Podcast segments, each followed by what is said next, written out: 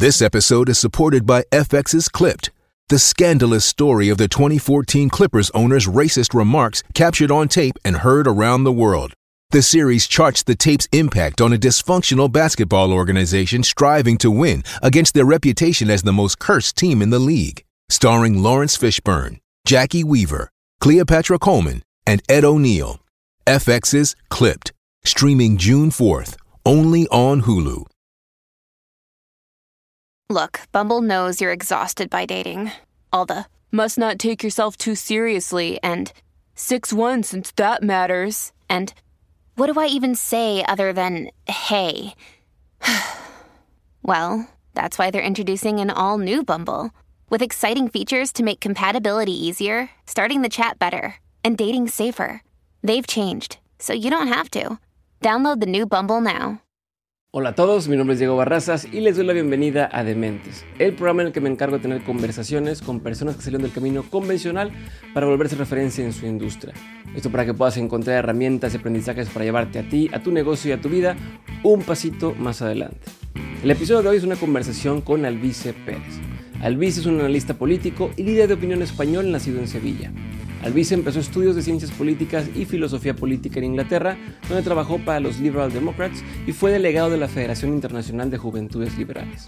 En España fue jefe de campaña para el Partido Político Ciudadanos y trabajó un tiempo en una consultoría política. Actualmente Albice trabaja de manera independiente y se dedica a hablar e informar sobre temas sociales y políticos que ocurren en España. Te dejo con el episodio y te recuerdo que encuentras más información sobre Albice, las notas del episodio, la transcripción y enlaces a todo lo mencionado aquí en dementes.mx. Ahora sí, sin más ni más, te dejo con este episodio con el buen Albice Pérez.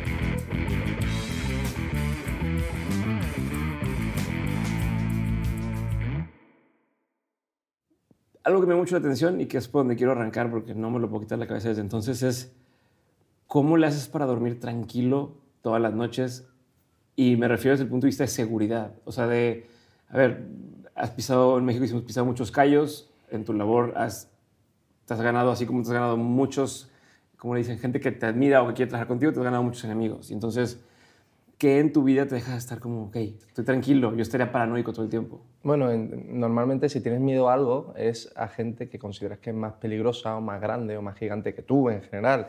Y si algo hemos intentado demostrar en este movimiento es que no son gigantes. Lo que ocurre es que parecen que son gigantes porque los vemos siempre de rodillas, sometidos al miedo y sometidos a este tipo de, de sistema que te esclaviza desde tantos puntos de vista. En el momento en el que nos ponemos de pie y nos damos cuenta de que los enanos son ellos, no tenemos el más mínimo miedo. ¿Cuándo fue la primera vez que te diste cuenta de esto? O sea, de, de ese cambio de perspectiva.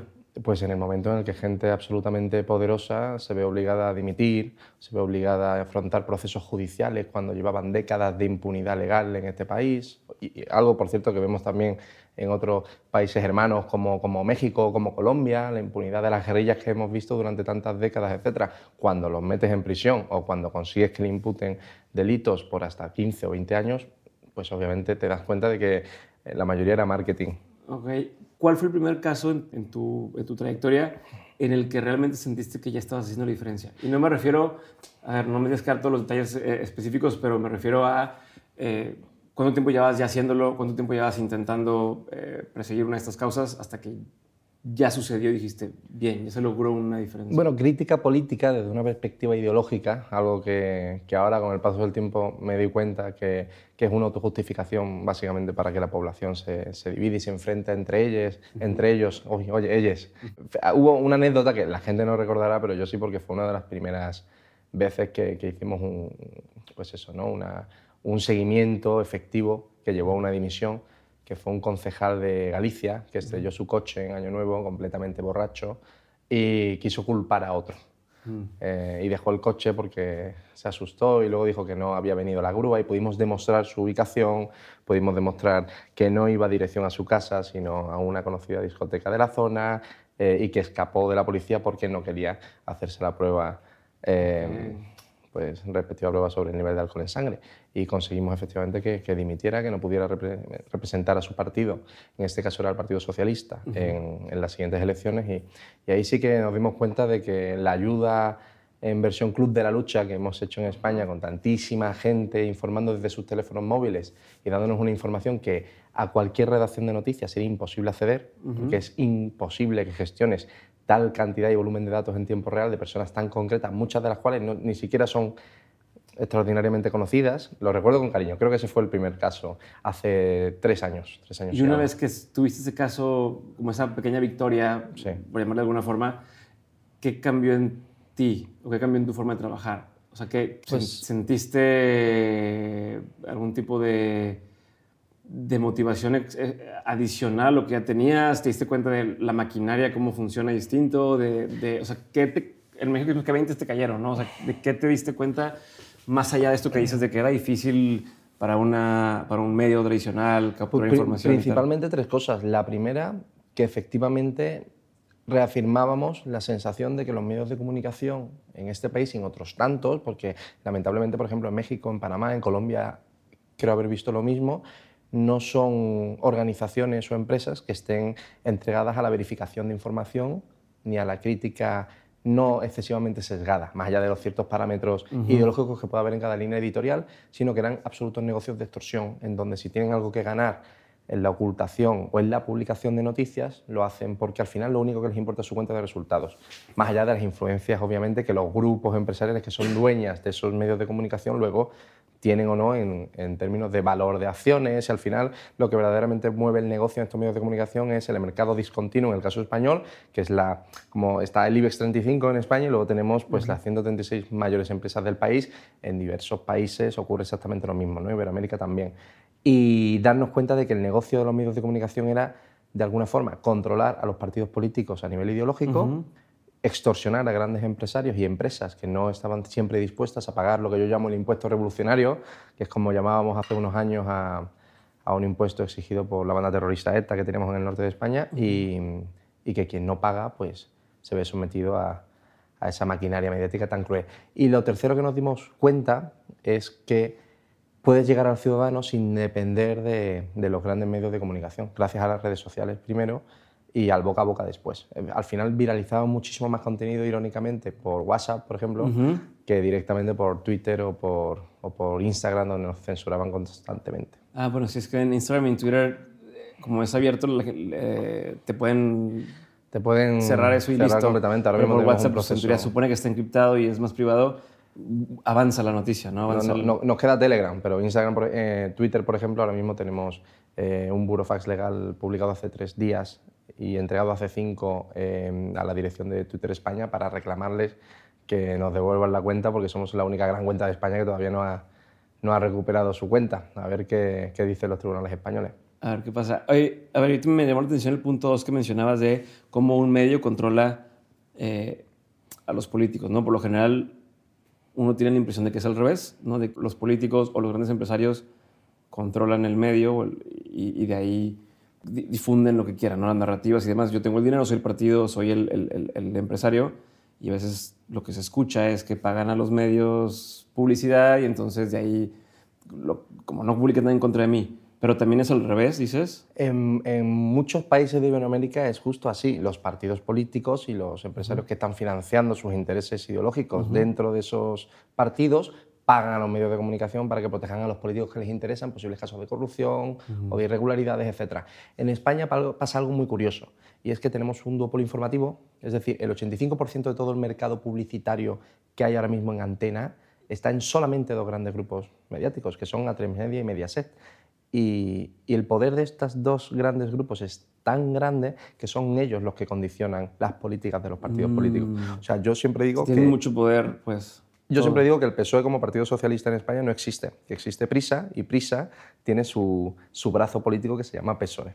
Igual que A3 Media lo tiene. Y al final, cuando te, te das cuenta de cuáles son los, las grandes vías de dinero que, que inyectan estos grupos mediáticos, que por cierto ganan creo que son unos 300, 350 millones de euros limpios al, al año, propaganda y publicidad institucional aparte, pues te das cuenta de por qué las noticias son las que son. O sea, en Antena 3, por ejemplo, en España, tenemos solamente noticias sobre desocupaciones porque eh, varias de las mayores empresas europeas de alarmas de hogar eh, inyectan dinero en esos canales. Mm. Pero bueno, te podría decir exactamente lo mismo con el Grupo Planeta. Si es que al final los medios de comunicación en España lo controlan entre seis y ocho grandes familias, que son las que luego redactan el BOE, porque eso les da una ventaja competitiva para sus grupos empresariales. ¿Cómo se contrarresta algo así?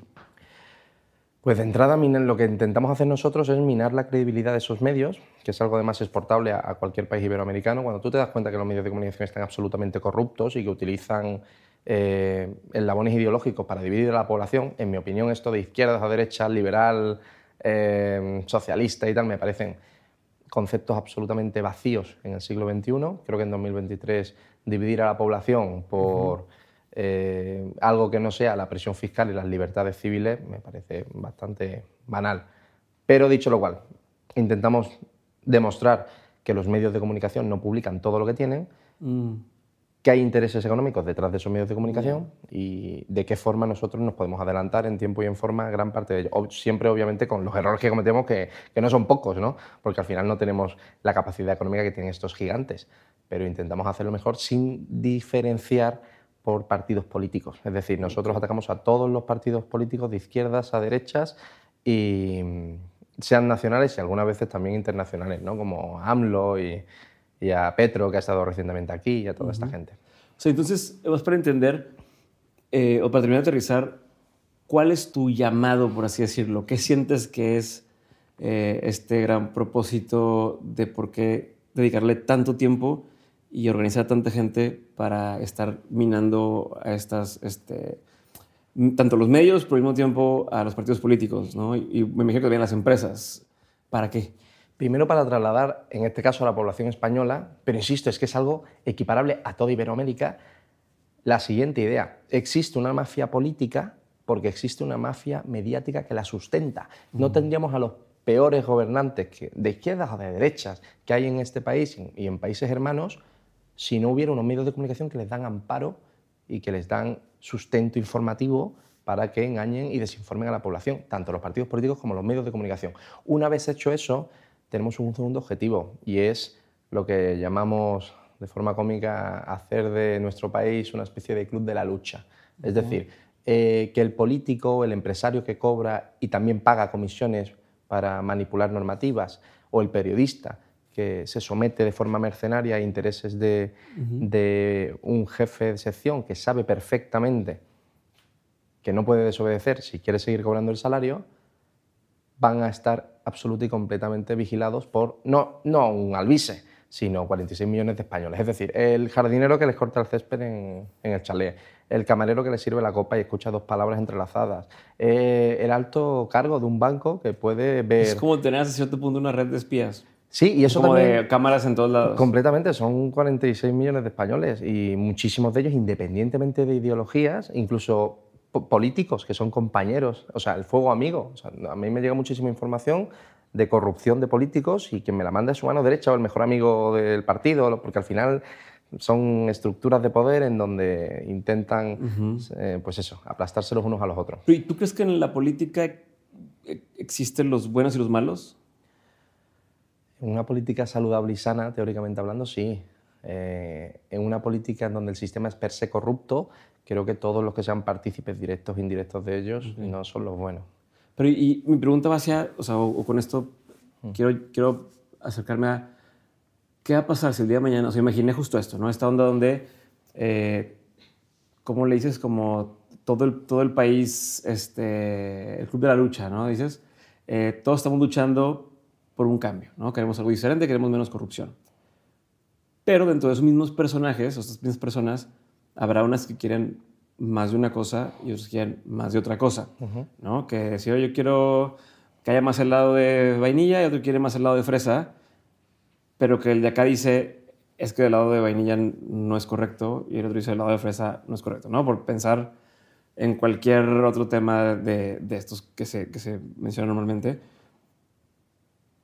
si los dos hacen al mismo tiempo esta misma labor de, minar los medios, como le, dijiste, de buscar exponer a otras personas y demás, cuando ya sacan esas personas del poder, ¿no? que lo logramos, quitamos a todos los corruptos del poder, pero ahora tenemos un nuevo conflicto porque yo quiero, por decir algo, yo quiero que haya eh, libre o sea, que cualquiera de cualquier país pueda entrar a España, ¿no? Por decirte algo, Pero habrá el que dice, no, no, no, es que eso no puede ser porque tal, tal y tal y tal. Y entonces, oye, pero estábamos luchando juntos para quitar a los malos, si es que hay buenos y malos, y ahora uno de nosotros es el bueno y nosotros es el malo. Bien, pero ahí... ¿Qué pasa ahí? Fíjate, pero en el ajedrez esos son piezas de ajedrez donde la gente jugará sus respectivas batallas eh, ideológicas, políticas, como, oye, ¿qué políticas de infraestructuras o qué políticas en materia de inmigración vamos a llevar? No es mi juego, no es mi problema. Yo me, me, baso en que se respeten las normas del tablero y que sean las mismas para todos. Y las normas del tablero en España y en Iberoamérica en general no son las mismas para todos cuando los medios de comunicación no tienen una fiscalización pública siendo un contrapoder. ¿Cómo es posible que entendamos que en una democracia tiene que haber, primero, división de poderes, que en la inmensa mayoría de países ibero, ibero eh, hispanohablantes no existe? Es decir, si no tenemos división de poderes con la justicia, el ejecutivo y el judicial, ¿de qué maldita democracia estamos hablando? Segundo, si no tenemos un, control de los medios de comunicación, que teóricamente son el, el, contrapeso al poder político, ¿de qué libre capacidad informativa además defendida por la Constitución de todos los países de los que estamos hablando, tenemos. Porque claro, si no hay información de calidad, el ciudadano no puede, no puede en la opinión y en el debate público formar una opinión, una opinión verdaderamente libre, porque de esa opinión además luego va a salir los resultados electorales, porque ese hombre o esa mujer vota. Claro. Eh, cuando te das cuenta de que el tablero de juego es completamente corrupto, obviamente, claro que en el camino vamos a hacer que algunos políticos salgan y otros iguales o incluso peores ocupen su lugar. La cuestión es más a medio y largo plazo. Digo, bueno, em, yo no puedo, yo no tengo absolutamente nada que ver en, que, en qué clase política va a surgir después de que hagamos. Tú estás viendo ese, ese primer paso. Es el primer paso, es decir, bueno, eh, los, los, jugadores son, son escoria, hablando en plata y en base al código penal y a la legislación vigente, pero vamos a intentar hacerlo de tal forma que los siguientes que vengan tengan que, verse muchísimo más fiscalizados que los que tenemos hoy. Que les sea mucho más difícil ocultar comisiones, que les sea muchísimo más difícil blanquear capitales o, o instaurar dentro de sus estructuras criminales, dentro de los partidos políticos, delitos de malversación de fondos o de caudales públicos o de tráfico de influencias, que es lo que más vemos. Ya independientemente de lo que después pueda pasar en el sentido de esto que hablamos, de, claro, ah, yo pienso esto y yo pienso esto. Pero de entrada que se respeta la ley y de entrada que, que, la gente sepa que va a tener millones de ojos públicos observándole. ¿Tú sientes, esto es pregunta también, ¿tú crees que la gente, una vez que tiene poder, cambia? No, yo creo que... O sea, que, por ejemplo, que la gente que está ahora y que ha hecho actos de corrupción y demás, ¿siempre fue así o siempre lo tuvo en sí? ¿O crees que vienen a veces también de un tema de eh, no le quedó otra? ¿O sí cambiaron con el poder? Fíjate, eso lo escucho, pero no tanto de los políticos, eso lo escucho de los empresarios. Cuando le digo, oye, tengo un audio en donde has pagado 15 millones o 12 millones de euros para esta eh, licencia en Ibiza, que querías construir un hotel y me dicen, Alvise, pero no me jodas la vida porque yo he estado obligado a pagar eso. Es mm. decir, si yo no pagaba, me quedaba fuera del mercado, porque iban a bloquearme el proyecto administrativamente y, o a dárselo a un amigo del político y digo, me estás diciendo que tú estás pagando una comisión millonaria porque sabes que el sistema es tan corrupto que entonces no, no tienes negocio, no tienes mercado. ¿Qué haces con ese tipo de empresas? Y no es uno ni dos, ¿eh? ¿Qué haces con esos cientos de empresarios que no, han a ver, negocio en base a en eso? México pasa a niveles más chicos, para terminar tu idea, pero a ver, no sé si aquí pase, pero en México pasa a niveles más chicos donde a lo mejor incluso, digo más chicos por las cantidades que se mueven, de decir, eh, un policía de tránsito de estos más corruptos quiere sacar su quincena y te para por cualquier excusa y busca cualquier razón para decir que hiciste algo mal y lo que quiere es que le des una mordida. Y dices, no hice nada malo, pero no tengo, o sea, esta persona quiere eso y te dejan dos opciones, o bueno, llévate el carro y quítame la licencia y por, ser, por hacer cosas bien me perjudicas el mejor fin de semana, eso voy a poder preferir mi carro la siguiente semana y ya no hice lo que tenía que hacer y tal,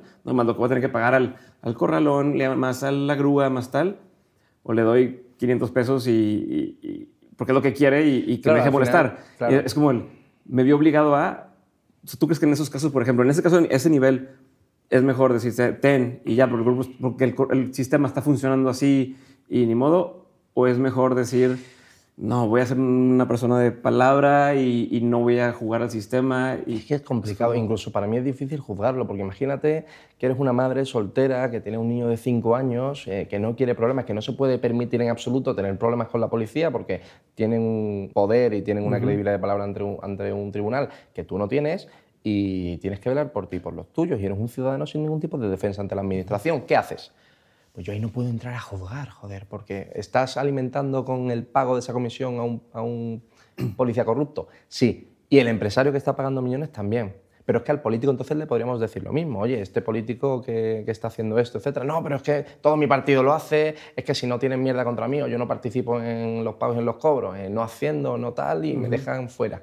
Y eso es algo que estamos viendo en muchos países de Iberoamérica, de Iberoamérica. Los principales inocentes o los principales denunciantes de corrupción o los que no se someten a ese latocinio constante por parte de quienes tienen poder, que por cierto eso nos hace recordar que no hay una división ideológica, que es sencillamente estructuras de, de dominación frente a lo que yo considero esclavos fiscales, que somos todos los que trabajamos y pagamos impuestos.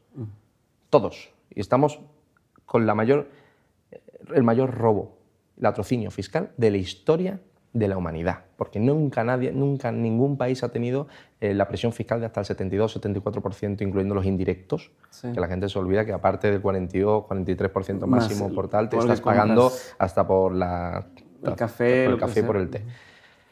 Pero ¿dónde ponemos la línea? Yo obviamente no estoy Sí, capacitada para juzgar a la pobre señora que tiene que pagarle a uno de tránsito una, O- o una mordida. y yo soy el dueño de la empresa y tengo 100 personas que tienen familias trabajando acá y que si esto no funciona, se quebramos y se quedan todos sin empleo y tal. O me voy al grado todo este de, de un político que igual pues, tiene su familia, tiene sus cosas.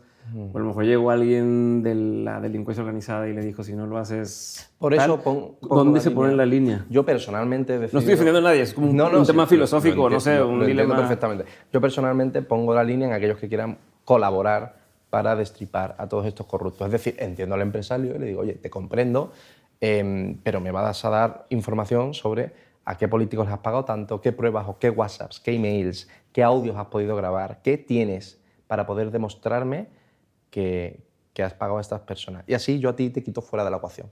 Y tu cara no sale mañana eh, y para que lo vean un millón y medio de españoles que luego puedan viralizarte y puedan hasta gritarte si vas al golf. Y si tú quieres que tu, pues eso, que la gente de tu círculo y tu vida social no sepa lo que has hecho, quiero que me des información de absolutamente todos los demás. Y algunos muchas veces me dicen aquello del, pero entonces estás extorsionando a empresarios, estás extorsionando a políticos, amenazándoles con hacerles famosos si no te dan información de, de otros muchos peores. Y digo, bueno, sí. Es que es muy complejo. Pero, es que, ¿qué vas- cojones hacemos? ¿Esperamos a que nos convirtamos en Caracas? ¿Esperamos a que nos convirtamos en otra Cuba? O sea, ¿qué cojones quiere la gente buenista que te juzga diciendo, te estás pasando, estás haciendo esto demasiado duro o estás amenazando a corruptos y tal, cuando tú entonces te conviertes en lo mismo, ¿no? Porque estás... Pero, ¿qué cojones queréis de vuestro país? ¿Queréis que nos quedemos aquí eh, con los brazos cruzados mientras te roban la mitad del sueldo, mientras la mayoría de gente, de- también de los medios de comunicación, están mm, con unas pagas miserables al mes y la gente cada vez es más pobre? ¿Hasta qué? Hasta que seamos todavía más esclavos y entonces digas, hey, mira, a lo mejor habernos excedido un poquito con los principales corruptos del país era necesario para que nuestro país no se fuera a la mierda, a la máxima ruindad. Pregúntale a un cubano que llega a Miami si lo que estamos haciendo nosotros es excesivo. Pregúntaselo, por ejemplo, a un colombiano o pregúntaselo a un venezolano de los muchos que están hoy viviendo, o a un mexicano, joder, de los muchos que están hoy viviendo en Madrid. No conozco a alguno que no te diga, corto te quedas. Tendrías que ser todavía más duro. Amenázales más fuertes, albise. Extorsionales lo que quieras, porque por culpa de estos cabrones el país en 5 o 6 años se va a la miseria de la que se benefician los principales tiranos y dictadores de, de Iberoamérica. Y vienen aquí para explicártelo y para contártelo. O sea, ¿Crees que, ¿Crees que toda la gente cambia de acuerdo a lo que, a lo, hasta que no le pasa a ellos? O sea, como decir esto de no, no, no, no extorsiones a nadie, no está mal que lo hagas, pero luego cuando un político me afecte a mí y le tenga mucho coraje, cambie mi forma de decir, no, chingue su madre, ¿no? Este, claro, todo el mundo... ¿Tú crees que sí? o sea, Hombre, ¿Te ha por pasado que tiende a pasar Por eso? supuesto. Oye, ¿cómo no te metes con la administración hasta que vas a pedir una ayuda porque tu madre es una lisiada que no puede andar y se ríen de ti? O, te pongo un ejemplo, todo el mundo es muy comprensivo, con muchos violadores en este país, oye, un cursito de reinserción, etcétera, hasta que coges un día y saliendo del cine con tu novia le rompen la mandíbula y la violan. Oye, yo entiendo perfectamente que la gente tenga un- una idea de mundos de yuppie en un mundo que es una maldita selva. Vosotros, además que venís del otro lado del charco, sabréis que Europa en este caso es un decorado. La inmensa mayoría de este planeta es tan jodidamente cruel, cínica y es una lucha de monos que si no protegemos eh, los estandartes morales y, y- y la legislación que estamos para protegernos precisamente de los que carecen de la más mínima moral, vamos a terminar degradándonos hacia eso. Hacia, o sea, yo he estado en Colombia y he visto barbaridades en Colombia que no puedo ni narrarte aquí porque se me pondría la piel de gallina, de con niñas de 12 y 13 años, y, y cosas que se han normalizado en absoluto ahí. ¿Qué haces? ¿Esperas a que te conviertas en eso? Yo personalmente, se me podrá juzgar, ¿eh? ojo, cada noche además, que soy, soy especialmente creyente, tengo mis, mis vicisitudes morales sobre si lo que estoy haciendo es bueno o no, si me he excedido con esa persona más de la cuenta, si esta otra no se merecía un trato tan, tan duro, ¿no? porque claro, luego la gente, cientos de miles, les comentan o, o les atacan, o les... algunos han, re- han requerido asistencia psicológica, eso me lo han dicho a mí, senadores, por ejemplo, los que hemos publicado cómo se hacían las rayas de cocaína con la tarjeta blanca de acceso al Senado de España en sus oficinas y, que luego pues requieren soporte psicológico porque la presión mediática es demasiado fuerte para ellos. Pues, amigo mío, eh, no haberlo hecho. O sea, lo siento. Pero eres el precio a pagar o eres el daño colateral para que esto no sea otro pozo de basura, como se han convertido muchos países en donde no puedes ni siquiera vivir. O, o lo que ganas al mes es para, darte, es para comprarte dos kilos de pollo y un cuenco de arroz. Pues no, pues antes de llegar ahí ponemos un pie en pared.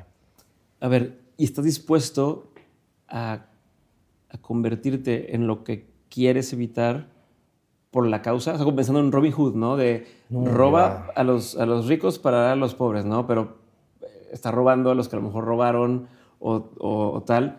Esto- eh, mencionando lo que dices ahora, ¿no? De que siempre me pregunto que si, Sí, que sí, si fui muy fuerte o no sé. ¿Tú mismo tienes algún, alguna cosa que si yo nunca esté dispuesto a pasar esto? No, ¿Nunca te has preguntado algo así? Mi amor propio. Mi amor propio, claro. El amor propio es el principal enemigo de las tiranías. En el momento en el que te amas a ti y, y- y sabes qué parte de tu libertad no vas a ceder bajo ninguna circunstancia, ahí ya es otra cosa. Pero yo no soy un santo en absoluto. Es decir, mm, al final, fíjate, lo único que hago, lo que hago tiene cierto valor única y exclusivamente porque en este país se da la circunstancia y en otros tantos, he estado hablando con, con conocidos periodistas en, en Panamá o en Colombia o en México, que, que el precio a pagar por publicar con tu cara ciertas cosas no merecen la pena, en el sentido de vas a tener a empresarios que les, les prefieran atacarte a ti, a tal. O sea, yo he estado, por ejemplo, con noticias absolutamente falsas en grandes medios como El País, El Mundo, la ABC en España, con capturas de tweets que yo no he publicado en la vida, que alguien se ha inventado con un programa de estos de Photoshop y me la han, Sí, te la han puesto ti. han hecho como que yo las hubiera... O sea, como esas noticias te diría... O, mira, tengo una anécdota para que, para que la gente entienda por qué a muchos, y lo entiendo, no les compensa hacer esto. Un juicio con la directora de un medio que se llama El Plural. Angélica Rubio es la directora y además sale muchísimo en, en A3 Media, un programa que se llama El Rojo Vivo con García Ferrera, uno de los principales medios de comunicación y uno de los principales programas en, en audiencia de España. Eh, y ante el juez, mi abogado le preguntó, "Se- señora Angélica, hay una noticia en su periódico que dice Alvise Pérez condenado por. Eh, ¿Podría decir en qué condena firme se refiere para, para explicar este titular? Y dijo ella, O sea, en el título decía condenado por algo. Pérez condenado por mentir. Ajá. Y- ya venías como esto es la esto Textual, es, ajá. Alvise Pérez condenado por. Y ella respondió con una media sonrisa, pero no, es figurativo. Nos referimos a condenado por la comunidad periodística en tanto sus métodos, etc. Y me dio una carcajada a mí, pero a quien le dio una carcajada más fuerte fue al juez, que dijo, pero ¿esto qué cojones es? ¿Qué hacemos aquí? Pues esta es la calidad periodística de España y de otros tantos países en Iberoamérica, que al final cuando te acostumbras al pago de las comisiones o te acostumbras a un sistema corrupto, pues normalizas cosas tan brutales como vamos a inventarnos titulares contra ciertas personas, porque recuerdo, yo no soy político, yo no cobro un solo euro público, a mí me financian al 100% cientos de miles de españoles que me dan no solo para vivir bien, sino para pagar los ingentes gastos judiciales que tengo y también para intentar crear, pues eso, eh, nosotros también tenemos que, tenemos que trabajar con softwares, tenemos que, cuando vemos a una persona y podemos ubicarla y podemos saber quién es en menos de 15-20 segundos, por eso somos más rápidos que los medios de comunicación, al final, pues entiendo la gente que se acojone y diga, eh, yo no voy a sufrir eso en mi vida, pero le voy a pasar información. Y por eso tenemos también buzones. A eh, ver, vamos a hablar de tecnología y de esta información. parte. Vamos a meternos a eso. Mencionabas que estás haciendo cosas con tecnología, con inteligencia artificial. Cuéntame de eso. Pues es maravilloso. Tú imagínate que con ChatGPT puedes descargarte bases de datos offline, que es algo que, que creo que todavía no he visto en ninguna de, estos, de estas publicaciones que nos están Sí, saliendo constantemente en Instagram. Sí. Este, y todos son expertos en ChatGPT y todos te dicen 10 formas de hacer dinero con ChatGPT. Es maravilloso porque puedo coger el boletín oficial del Estado. Esto lo puede hacer cualquier persona en México, Colombia o en donde sea que nos esté escuchando. Puedes coger esa versión de ChatGPT offline, puedes coger los boletines oficiales del Estado de tu respectivo país, donde se definen todas las cambios normativos, eh, quién ha empezado a trabajar o no, dónde ha ido cada subvención, etc. Puedes coger, en el caso de, que exista en todos los países, que lo dudo, el portal de transparencia, que te da cifras y te da conexiones directas a todo eso, y luego puedes coger toda la base de datos que nosotros tenemos, no solamente de políticos, sino de sus familias hasta tercer grado. Nosotros cuando investigamos a un político, como sabemos que son tontos, pero no tanto, sabemos que ellos no van a blanquear ese dinero, lo van a blanquear normalmente el círculo social de un, de un familiar de segundo o tercero. Así que cuando puedes conectar a todos los familiares, cuando puedes hacerles preguntas al chat GPT y decirle, oye, eh, de los 50 millones en subvenciones en este tema, en esta parte de España, cuáles se conectan directa o indirectamente con las siguientes empresas, que son empresas además que tenemos en la base de datos de estos políticos y sus familiares. Y te salen 12 contratos, a lo mejor de 6 millones de euros, directamente relacionados con, lo, con este político, pues obviamente, y este político está dentro del órgano de decisión, o la persona que él colocó a dedo es quien decide ese contrato y lo publicamos, ¿es legal? Pues es que la corrupción es muy, muy difícil de demostrar. Los delitos de tráfico de influencia son súper difíciles y la mayoría de los que se demuestran son por filtraciones directas de sus manos derechas de audios y WhatsApps. Pero es muy difícil de demostrarlo. ¿Cuantísimos venezolanos vienen aquí a mis oficinas a decirme, mira, este es el prestanombre, aquí lo llamamos de otra forma, este es el prestanombre de estos tres políticos que vienen de, estar blanqueando. ¿Cómo dicen aquí? ¿Cómo se dice aquí? Aquí los llamamos testaferros. Okay. Allí es prestanombres, sí, ¿no? prestanombres, sí. Tiene un término mucho más claro que testaferro. Eh, y este es el que le blanquea el dinero porque a través del Banco de Singapur, con criptomonedas, todos estos millones de PDVSA, luego los invierte en un fondo en Inglaterra, aquí, aquí.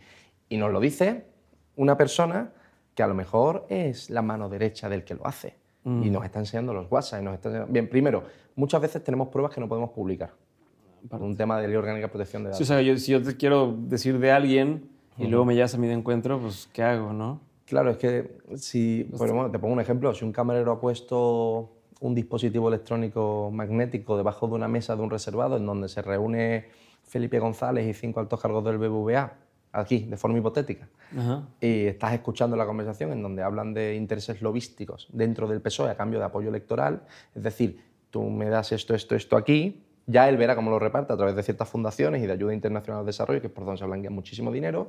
Y a cambio, nosotros vamos a defender los intereses de este banco, o de aquel otro, eh, si mantenemos el gobierno. Pero ayúdame a mantener el gobierno. Y tenemos ese audio.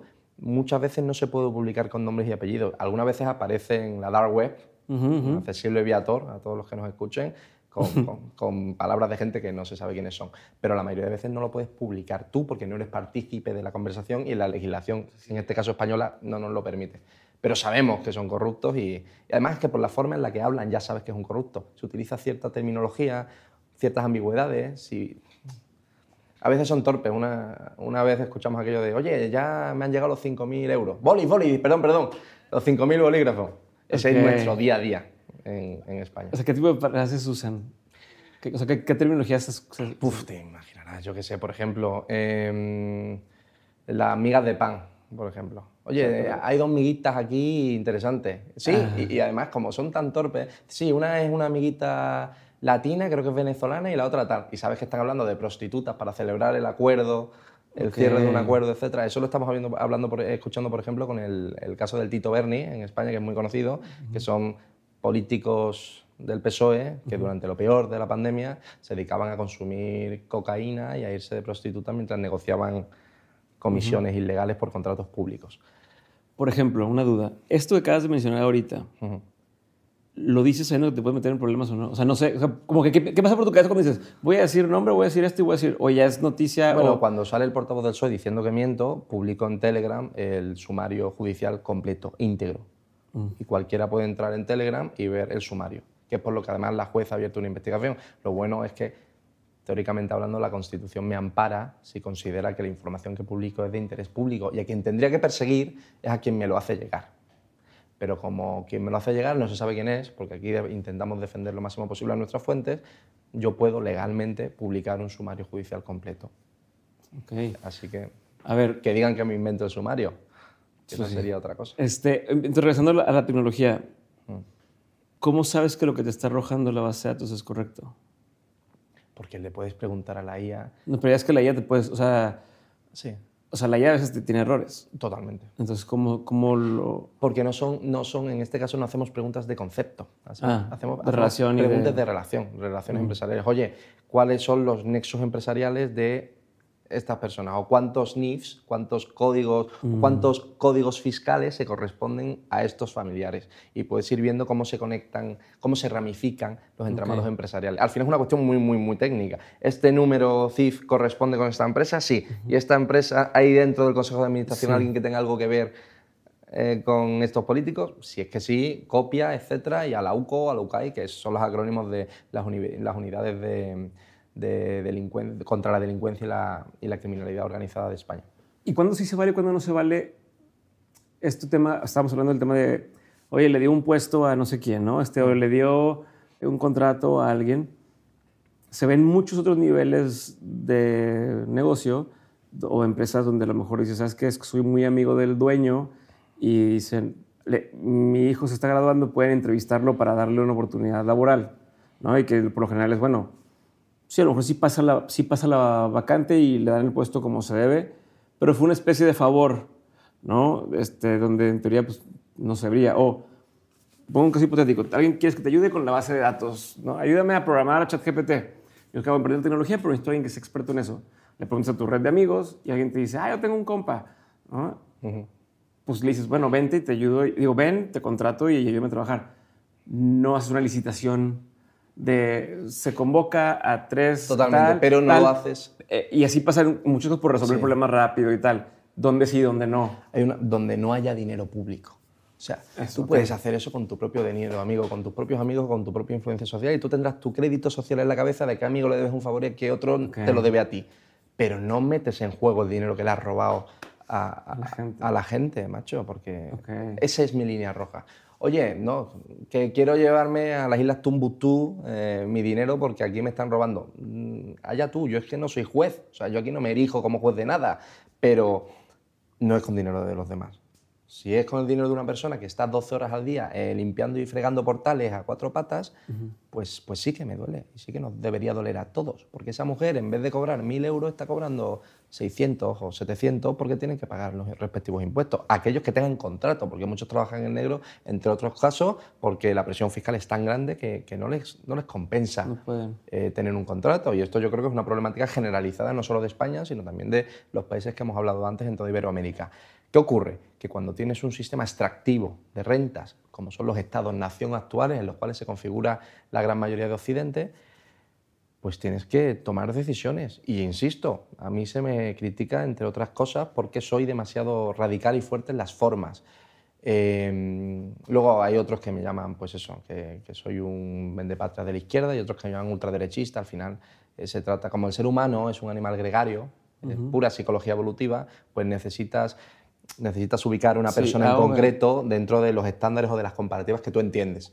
Y la gente entiende, pues eso, eres más progre o eres más conservador, eres más de izquierda o más de derecha. Y en base a eso ya te enlazan con prejuicios. Pero cuando, cuando ven que atacas a todos los partidos políticos, que criticas a todos como la bazofia que son, y perdona que utilice terminología tan fuerte, pero es que estamos viviendo en España como con el 13-16%, es una oscil- oscilación, etc.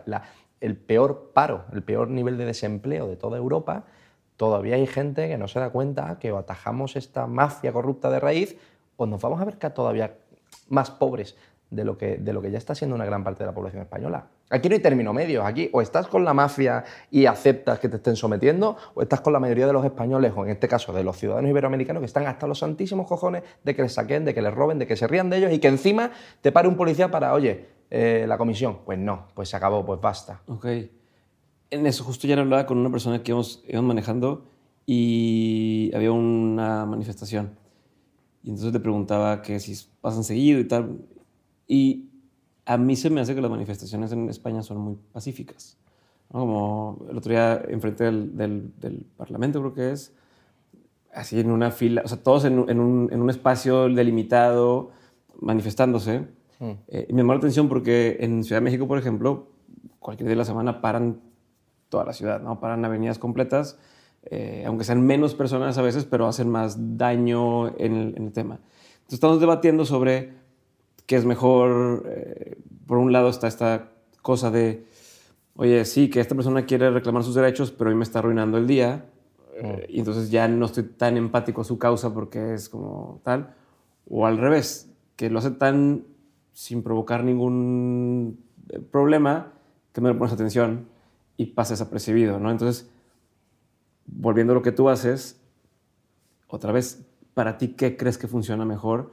Eh, ¿O se justifica de pronto llegar a un lado donde tires más la liga por tal de que cuando regrese, regrese no tan, ¿sabes? Como el péndulo, eh, irme muy hacia un lado, ser muy agresivo o muy incendiario, lo has hecho sabiendo, pensando que, que, va a regresar y, donde caigas todavía es algo bueno, o simplemente se va a ir con todo y, o sea, ¿cómo lo ves desde un lado más estratégico? Mira, de entrada damos por hecho de que hay un valor electoral, político, económico, hay un valor en que haya una movilización social en la calle, básicamente porque no gusta a la clase con poder. Y te pongo el ejemplo, por ejemplo, que me has dicho desde Ciudad de México, cuando salen cientos de miles de personas hace unos meses a protestar por la reforma electoral de, México, de, Ciudad, de México en general y de Ciudad de México en particular, a la semana siguiente sale AMLO y llena de autobuses pagados por el partido y por algunos eh, fondos públicos que creo que la oposición está intentando judicializar para intentar decir, no, nosotros también nos manifestamos en pro. ¿Por qué? Influye directamente en la formación de la opinión pública. Y eso, si hay algún valor en el voto, obviamente te puede perjudicar porque te pueden remover de tu cargo.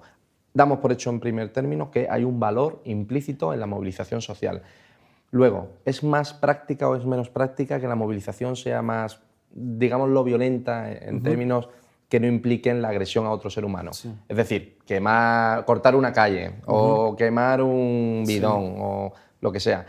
Pues mira, lamentablemente mi conclusión es que sí, sí que lo es. ¿Por qué? Porque puedes de alguna forma internacionalizar más el conflicto, puedes darle mayor visibilidad y al final le das una mayor carga emocional a lo que estás haciendo, porque la gente ve que hay un conflicto real y que no es solamente una pancarta y queremos lo que sea. Esto en España, por ejemplo, es muy, en mi opinión, es, es más claro cuando hablamos de movilizaciones de, de organizaciones quizás más conservadoras y de, eh, y de pues eso, aquellos más afines al actual gobierno de España o a, posiciones quizás más progresistas. Unos entienden perfectamente eso y yo sin, sin ejecutar una moral sobre eso veo que queman contenedores, que cortan calles, etc. Y los otros no tienen la capacidad ni siquiera para cortar un paso de cebra. Eh, yo he sacado a miles de personas a la calle durante los últimos tres años, repetidas ocasiones, y al final llegas a una conclusión muy dura. ¿Para qué sirve manifestarse? Si la mafia mediática en este mm. caso te silencia y si luego en este caso Pedro Sánchez le da exactamente igual que salgan 300 o 400 mil personas a Colón. ¿De qué sirve manifestarse? Pues amigo mío, en mi opinión personal, manifestarse no sirve de nada si no es para generar un cambio. Y para generar ese cambio tienes que tener una confrontación civil directa. ¿Y con quién la tienes? Pues lamentablemente con un gremio en el que yo tengo grandes amigos que son las fuerzas y cuerpos de seguridad del Estado. Ok, a ver, entonces, ¿cómo podríamos cambiar? Pensemos en el caso de México, ¿no? Bueno, o toda Latinoamérica, que hasta eso me sorprendió cuando aquí varias amistades, eh, mujeres en la noche me decían, no, pues yo me regreso a las 3 de la mañana sola caminando y no pasa nada. Y eso en México no es... Yo le decía, pero ¿cómo? ¿No? Que, que alguien contigo, te acompañamos, estás y no está esta persona para nada preocupada. Eh, en México pasa lo contrario. Pero entonces, ¿qué tendría que hacer si, si, dijeras, mira, va a ser como si fuera un equipo de fútbol y voy a organizar y tal? ¿Cuáles serían los pasos para generar un cambio real? Porque ya es que estas protestas eh, eh, constantes, eh, manifestaciones, se reúnen grupos y demás. Qué está bien, o sea, qué se está haciendo y qué falta, o que, como que qué otra cosa a nivel estratégico tendríamos que hacer para poder generar un cambio real. Eh, que la gente entienda que no basta ir a una manifestación, que hay que organizarse a nivel civil. Porque si no te organizas a nivel civil y no tienes ¿Qué significa eso? O sea, ¿qué una asociación. Por ejemplo, así como en... si tú vas con cinco amigas por la calle en Ciudad de México, violan a una de ellas, te vas a una comisaría a denunciar y el policía se ríe de ti o te juzga por cómo vistes o lo que sea y te das cuenta de que hay una corrupción de primer plano en la propia... En la propia policía, que se supone que tienen que ampararte legalmente para que eso no ocurra, la siguiente a lo mejor pues no denuncia, o la siguiente a lo mejor no te recoges a las 2 y te recoges a las 10. Estás limitando tus libertades civiles porque hay un sistema absolutamente corrupto que no te ampara. En eso podemos estar de acuerdo, bien. Tenemos que organizarnos mentalmente y decir, a ver, esto pasa porque la policía no funciona. ¿Por qué la policía no funciona? Porque los políticos no dan suficientes recursos a eso, porque no hay suficiente educación para que eso no ocurra, etc. Tienes que convertirte en un valor electoral por ti mismo y eso no se consigue únicamente saliendo al centro de Ciudad de México a protestar con una pancarta y a decir, eh, mira qué mal funciona esto. Esto se consigue organizándote con esas amigas, metiéndote en internet, porque ahora mismo lo tenemos más... Si, si en el siglo anterior se han organizado grandes movilizaciones sociales, sin tener redes sociales. ¿Qué excusa tienes tú, mexicano o español o colombiano, para decir cómo me organizo? No, no, tienes las vías, tienes las redes sociales. Seguro que en tu barrio hay 20, 30 o 100 mujeres que están en la misma posición que tú. Y te digo mujeres como te podría decir vendedores ambulantes o amas de casa. Organízate con ellas, crea grupos con ellas, asóciate legalmente, que la ley te permite en cualquier democracia eh, hacerlo genera un movimiento, conéctate con otros movimientos similares y al final generas una estructura social que pueda, que cuando la próxima vez no atiendan a esa chica porque la hayan violado a las 3 de la mañana y el policía se ría de ella, ya no las convocas y ya no son tres amigas, ya son 300 o 3.000 personas las que están frente a la comisaría diciendo sois una puñetera vergüenza y tenéis que dimitir. Y cuando un político ve a 3.000 mujeres o a 3.000 amas de casa o barrenderos quejarse por algo organizadamente, se da cuenta que hay una idea que aglutina una masa social. Y cuando esa idea aglutina masa social, a él le interesa porque la puedes traspolar al resto del país, puede encontrar un, un, valor de lo que a él le interesa, que es el voto. A ellos no, a, la clase política no le importa nada. descompuesto eso, porque sigue siendo como un tema de lo hago porque me conviene, no porque generar un cambio.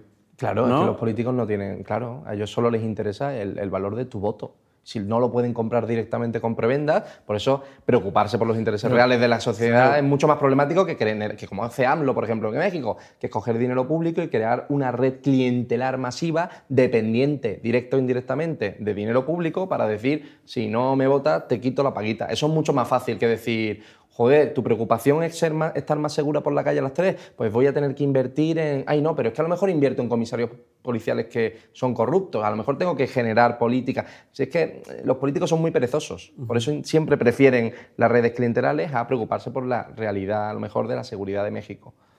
Entonces luego se convierte también en un problema el decir, ok, junté toda esta gente, eh, aglutiné personas, ¿no? Esta causa, y entonces llega un político que lo quiere usar a su favor, y el primer indicio de que esto está difícil cambia de, de bando, ¿no? O sea, oye, yo apoyo esto y luego, no, oigan, saben que está muy difícil, eh, nunca pasó nada. ¿Cómo evitas eso? Cuando haces una aglutinación masiva... Porque quiero que me ayudes a hacer como todo el proceso, ¿no? Perfecto. Cuando haces una aglutinación masiva y te das cuenta de que pese a tener tus organizaciones, los políticos no te prestan atención, seguramente sea porque te infravaloran y no creen que tengas la capacidad de movilización o de, o de afección electoral suficiente como para que su puesto que es lo único que les importa. O sea, a la mayoría de políticos que jamás olerían en el, mercado privado los salarios que cobran en el mercado público, a un, tipo que jamás en la vida va a ganar los 100 o 150 mil eh, euros anuales o lo que ganéis en, Iberoamérica con el cambio a vuestra divisa, porque, fuera no, porque no tiene currículum, porque toda su vida ha sido escalar políticamente dentro de un partido político, lo único, te aseguro que le importa, no es si tu madre llega segura a casa y no es si a ti eh, te roban la cartera y puedes denunciarlo. ¿Cuántos de vosotros han robado la cartera alguna vez? Y me habéis ido a la comisaría a denunciarlo porque ¿para qué? Yo creo que de los seis o siete que estamos en esta habitación, los seis o siete nos ha pasado y no hemos ido ni a la policía. Y sin embargo no concluimos que es que el sistema no funciona. O nos creemos, por ejemplo, las estadísticas de criminalidad, que son infinitamente más altas en la realidad que lo que marcan las cifras oficiales, porque, insisto, no denunciamos los pequeños hurtos. O no denunciamos, por ejemplo, cuando eh, no, nos hacen pequeñas agresiones de cualquier tipo, en el caso de las mujeres, las sexuales. Hay muchísimas mujeres, por ejemplo, que sufren agresiones sexuales que no consideran que sean excesivamente graves, aunque lo sean, porque saben que el sistema no les va a proporcionar una solución. No los van a considerar como graves. Bien, y tú me dices, bueno, "Ay, nomás te hizo esto. y nos organizamos civilmente y tal. ¿Y luego qué si los políticos pasan de nosotros? Primero, si pasan de ti es porque no eres lo suficientemente influente a sus ojos. Crece. Porque si te pasan de ti, pasan también del barrio de al lado y del otro y del otro. Al final es organización civil, si es que no, no hay otra. Y si tienes que cortar una calle y quemar un contenedor eh, con una pancarta que diga nos están matando o nos están robando o nos están saqueando, yo no voy a ser quien emita juicio moral sobre ti sobre eso. Ok. ¿Por qué te metiste a esto? O sea, ¿qué te llamó en tu carrera para decir, voy a empezar a hacer este tipo de cosas y voy a empezar a organizar gente? Bueno, yo estuve trabajando en, en algo que quizás conozcáis, que es Instituto Cervantes. Yo me fui a Inglaterra en base a lavar platos y tal, o sea, cuando, cuando era más joven. Y luego sabes que vas escalando, pasando de un puesto a otro, de una empresa a otra, tal cual. Y al final, porque se me daba muy bien el tema marketing, imagen de marca y comunicación, eh, acabé en Instituto Cervantes, que es una oficina de apoyo, es una oficina de- del Estado de apoyo público a los hispanistas alrededor del mundo. Esa es la teoría. Luego, en realidad, es una escuela de clases de español eh, que justifica su existencia por algunos talleres. Yo, personalmente, como ex trabajador de Instituto Cervantes, cerraría todas las oficinas de Instituto Cervantes porque son un absoluto latrocinio al, al dinero del contribuyente. Pero bueno, dicho lo cual. Eh, después empecé en temas lobísticos, como una campaña que hicimos para la legislación canadiense. Eh, algunos grandes lobbies se dieron cuenta de que hacía un buen trabajo y estuve durante un año trabajando con varios de ellos en Iberoamérica hasta que eh, un partido político liberal llamado Ciudadanos me ofreció ser el jefe de gabinete y jefe de campaña de ese partido en la comunidad valenciana. Que ahí es cuando entendí realmente lo podrido que estaba el sistema por dentro. Porque claro, cuando vas como un chaval al que se le da bien en su sector hacer las cosas y dices, ah, mira, tengo una oportunidad de cambiar las cosas por dentro, hacer una buena campaña electoral, eh, políticas que considero que son justas, reducción de impuestos, etcétera, y te das de bruces con la realidad, que es que el director de un medio de comunicación, por ejemplo, y puedo decir que hasta el nombre, el ABC, porque claro, cuando a mí me dicen hay que ver las cosas que dices, no, pero es que las digo con nombre, con apellidos, te puedo dar hasta la fecha porque tengo hasta el WhatsApp, o sea, te podría dar todos los detalles concretos para decir no, que no me lo estoy inventando. Es que el que era director de las provincias, que eres, ahora es actual director de uno de los medios de comunicación más importantes de este país, eh, pedía 60 entre 60 y 80 mil euros en campaña electoral para eh, que, que el periódico hiciera su trabajo. Y medio al que no le pagaban la comisión, medio al que te, que te destrozaba en campaña electoral. Yo me acuerdo cuando era jefe de gabinete y decía, ni un duro a los medios, ¿para qué? Metemos el dinero en Facebook, eh, en otro tipo de campañas y tal. Y dice, no, no, no, es que si no metes dinero en los medios de comunicación, no sabes lo que ocurre. Digo, ¿qué ocurre? Pues ocurre que se inventan titulares contra ti, eh, tienen también eh, nexos con, con actores judiciales, es decir, pueden inventarse en tiempo récord una causa, generarte un- una imputación que luego acabe, lo que decimos en España, agua de borrajas, que luego no tenga el más No- mínimo no futuro, proceda, pero vas a tener durante toda la campaña electoral investigado por, imputado por eh, presuntas irregularidades en... Que Sí, si yo salgo el día de mañana y digo, denuncia tal por robo, la noticia es tal persona denunciada por robo, denunciada por robo, denunciada por robo, a lo mejor nunca procedió porque no había nada, no me robó nada, no hay ni un caso, pero ya la noticia está. No, o sea, ya está ahí Sí, afuera. y que no entienda tal porque está trabajando 12 o 16 horas al día en un bar y está reventado, le duele la espalda de llevar bandeja y llega a su casa a ponerse Netflix media hora después de dormir al niño en la habitación y lee titulares y dice, coño, este, oh mira, otro corrupto, ah, por culo, y lo tira. Y no se da cuenta de la mafia y de la desinformación que hay detrás de eso. Porque no tiene tan poco tiempo, porque está tan esclavizado en un trabajo infrapagado, infrarremunerizado y tal, que, que ¿para qué? Si son todos iguales. No pagar, pero por eso el valor de la descentralización de la credibilidad que te dan las redes sociales. Si tú puedes hablar directamente con el ciudadano y decirle, oye, que sepas que esta noticia aquí es falsa porque este no ha pagado. "Jo, vale, ya saben qué me- de qué medios no informarse y de qué medios sí. Y que tengan, que le den valor a, a la inteligencia que ellos mismos tienen. Tu inteligencia tiene una autoridad para ti. A ver, pero ¿Por qué la vamos a- gente confía tanto en los medios de comunicación? Pero tengo dudas ahí que no, no he terminado. Estabas contestándome cómo llegaste, o sea, cómo... Ay, sí, pero, pero antes de eso, pero antes de eso eh, ahorita mencionas esto, ¿no? De, de ya sabes a cuál medio no hacerle caso. Mm. Así- Yo he visto que así como hay una persona o un medio que diga eh, el azúcar es malo, hay cual dice el azúcar es bueno, Mm. y hay cual dice todo con medida está bien y tal. Cada uno empuja su agenda. ¿no? Cada quien tiene como, oye, pues, esta persona es este, keto, ¿no? Hace la dieta cetogénica, o esta persona este, cree tal. ¿Cómo evita? Eh, creo que es inevitable un poco que cada medio tenga ciertos valores apegados a las creencias, religiones, eh, posturas o estudios de quienes los dirigen. Entonces, ¿cómo se, cuál sí, cuál no? De entrada... Porque una misma nota puedo decirla de los dos lados. Totalmente. ¿Y el azúcar es bueno o malo? Yo muchas veces no digo si el azúcar es bueno o malo. Digo que al que dice que es bueno lo están pagando estos y a los que dicen que eso que es malo lo están pagando los otros. Y, en base a quién está pagando cada estudio que hay detrás, tú llegas a tus conclusiones. Obviamente es que la, si la accesibilidad a la, información real y creíble hoy día es complicado, imagínate cuando se pueden inventar, que ya con inteligencia artificial se puede, eh, fotografía. Yo ahora mismo, en casa, en menos de 40 minutos, podríamos crear una imagen tuya diciendo algo en chino para que en China piensen que tú estás diciendo algo que no estás diciendo. ¿Cómo vamos a luchar contra eso? Pero es que cuando dicen, no, es que las fake news que han surgido en los últimos años, perdóname, las fake news surgieron el día que se creó algo que se llama imprenta. El, porque la imprenta además estaba controlada por, por una, una, parte eclesiástica muy potente para intentar influir en la sociedad lo mejor posible. Pero es que antes de la imprenta ya había fake news dentro de la propia, del propio lenguaje. O sea, la implicatura cultural que hay en la lengua es, es, tiene, tiene siglos y, y siglos. Y te pongo un ejemplo muy concreto. ¿Por qué el término villano tiene una connotación peyorativa. Villano, vil, malo. ¿Qué son los villanos? Los que viven en las villas, los que no viven en la zona rural más cercana a la influencia de la iglesia. Y como estaban mm. fuera de la influencia de la iglesia, eran villanos, eran gente no confiable porque desconocía su moral. Eran fake news, los villanos eran malos. No, pero vivían en las villas. Lo que es falso. diferentes a nosotros. La manipulación existe incluso en términos lingüísticos. No podemos acceder a la. Bueno, esto no es que lo esté diciendo yo porque sí, ya lo explica Friedrich Nietzsche en Este Homo y otros tantos filósofos del siglo XX, del siglo XIX. ¿Cómo peleó contra eso? O sea, ¿cómo peleó? Y, todavía no se me dónde íbamos, pero mm. si el día de mañana soy víctima de fake news, de eh, un medio que me, me, vea que no, o sea, como esto de, ¿sabes qué? Me puse, me le atravesé ese medio, ¿no? Y, mm. ¿sabes qué? Vámonos a, hacerlo pedazos a esta persona.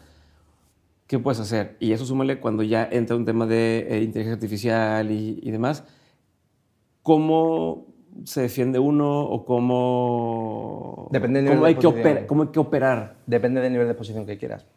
¿Quieres operar contra una mafia capciosa y mentirosa que si no pagas te arruina la vida con fake news? Paga, tío.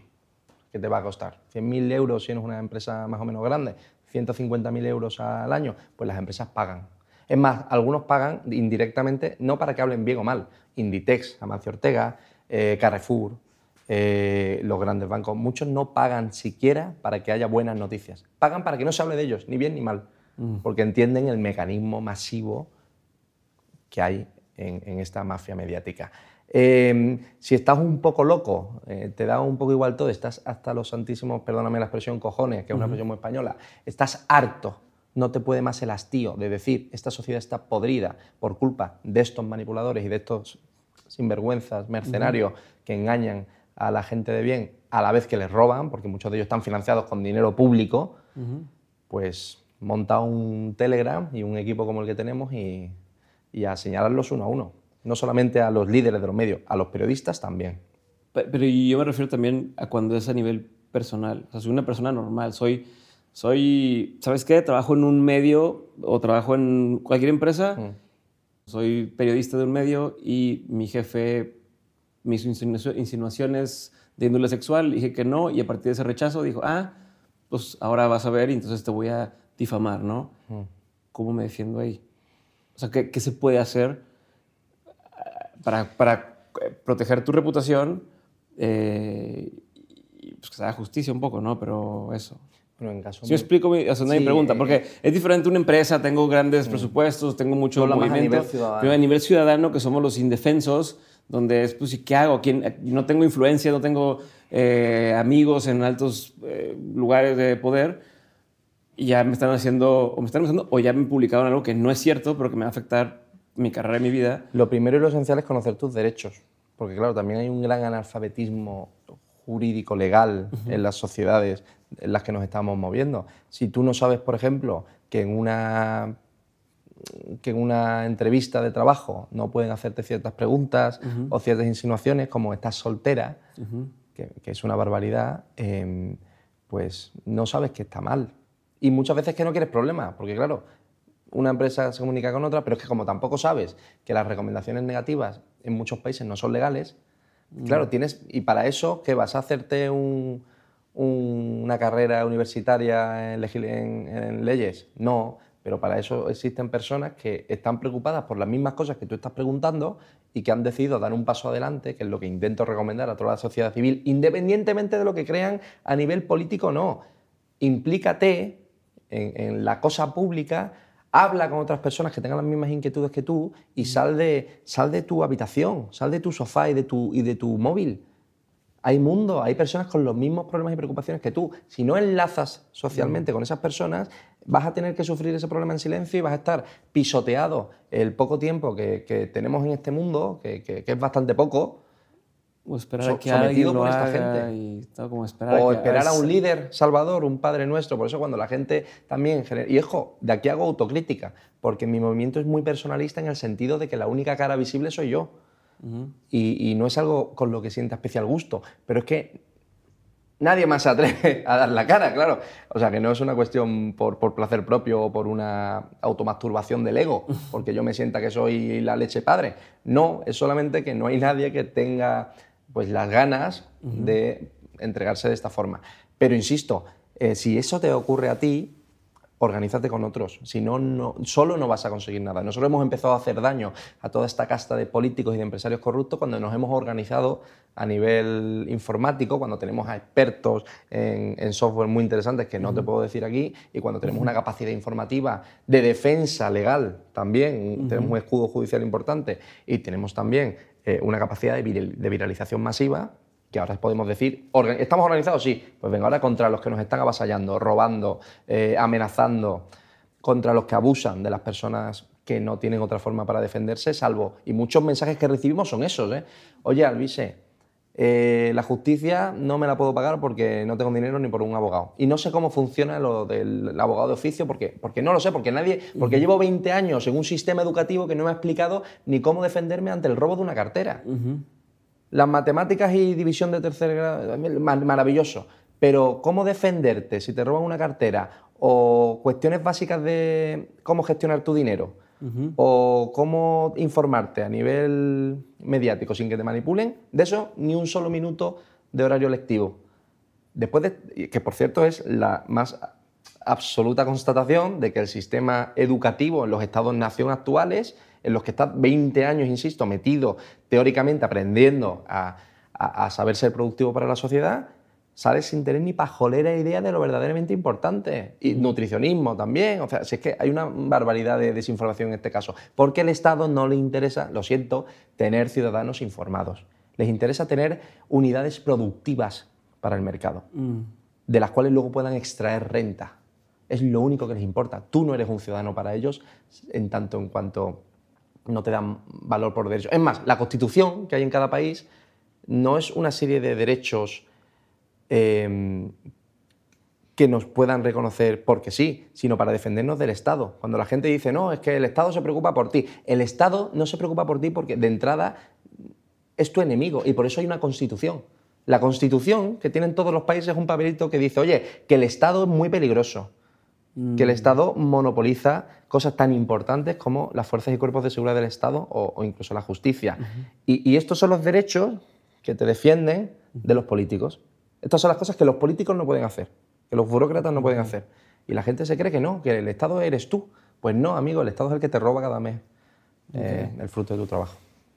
A ver, y entonces una pregunta más, que me voy a cambiar por completo de tema. Mm. O sea, bueno, mi pregunta es, ¿hay políticos buenos o no hay políticos buenos? Porque lo que pasa mucho es que todo el mundo decimos, sí, es que los políticos y los políticos y los políticos, hasta que un familiar entra a la política y dices, no, pues que él sí es bueno, él sí lo va a intentar hacer bien.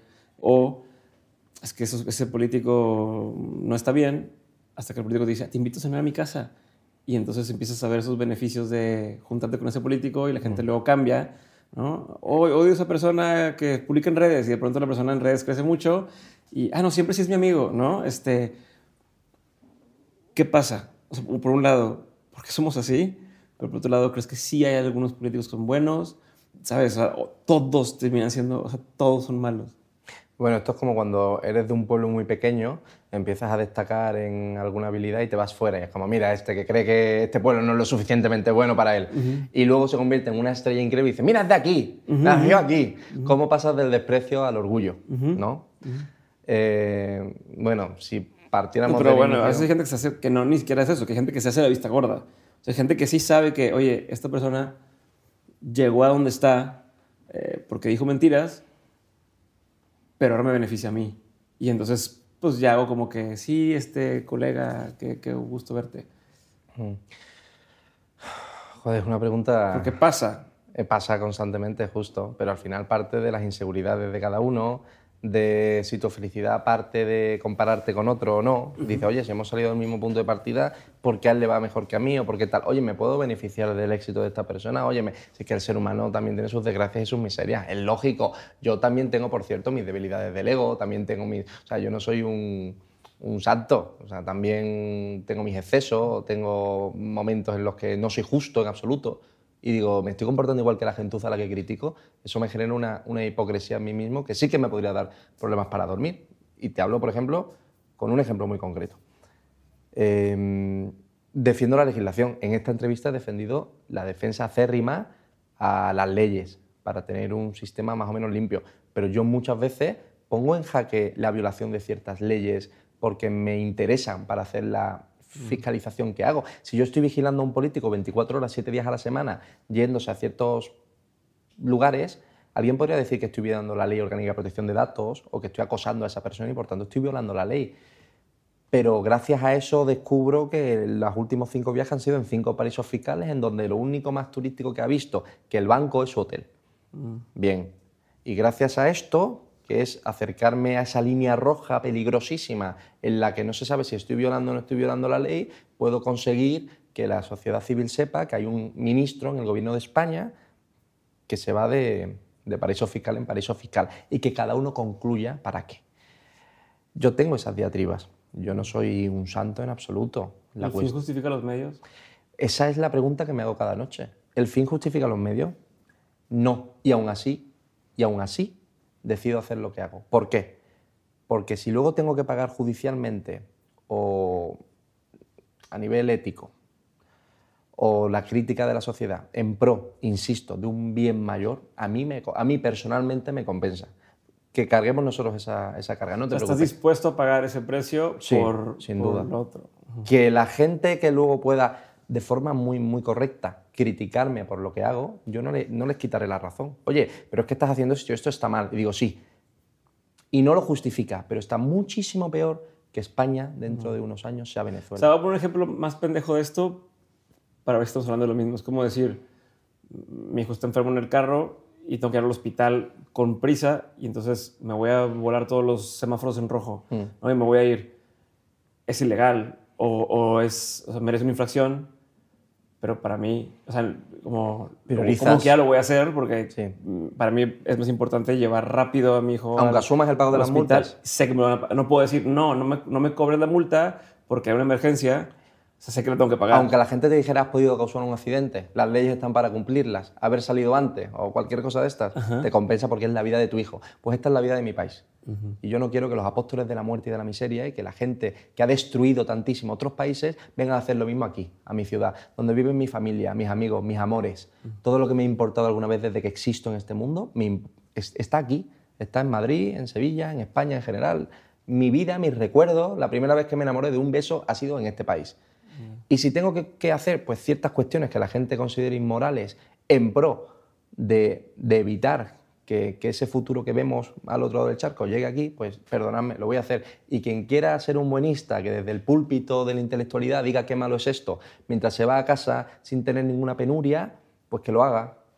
La mayoría, no te voy a decir, pero millones de españoles que consideran que lo que hacemos es correcto y por eso colaboran y por eso somos los que primeros nos informamos, primero nos damos las noticias y tenemos la capacidad además económica y de financiación que tenemos, consideran que lo que hacemos tiene una explicación y nos apoyan, aunque entiendan que hay cosas que estaría mejor no hacer. Ok, y me regreso a la pregunta de ahorita, antes de la pregunta pasada. este, te faltó contestar la segunda parte de que si son buenos o no son buenos. O sea, si, si existe o no existe. Claro, lo Porque que va relacionado a lo que te decía antes de uno se, se corrompe al final, o sea, uno puede llegar intentando ser bueno y, y termina, o no. Mira, hay una frase de una conocida película que dice que si un héroe vive lo, dema- vive lo suficiente se convierte en villano.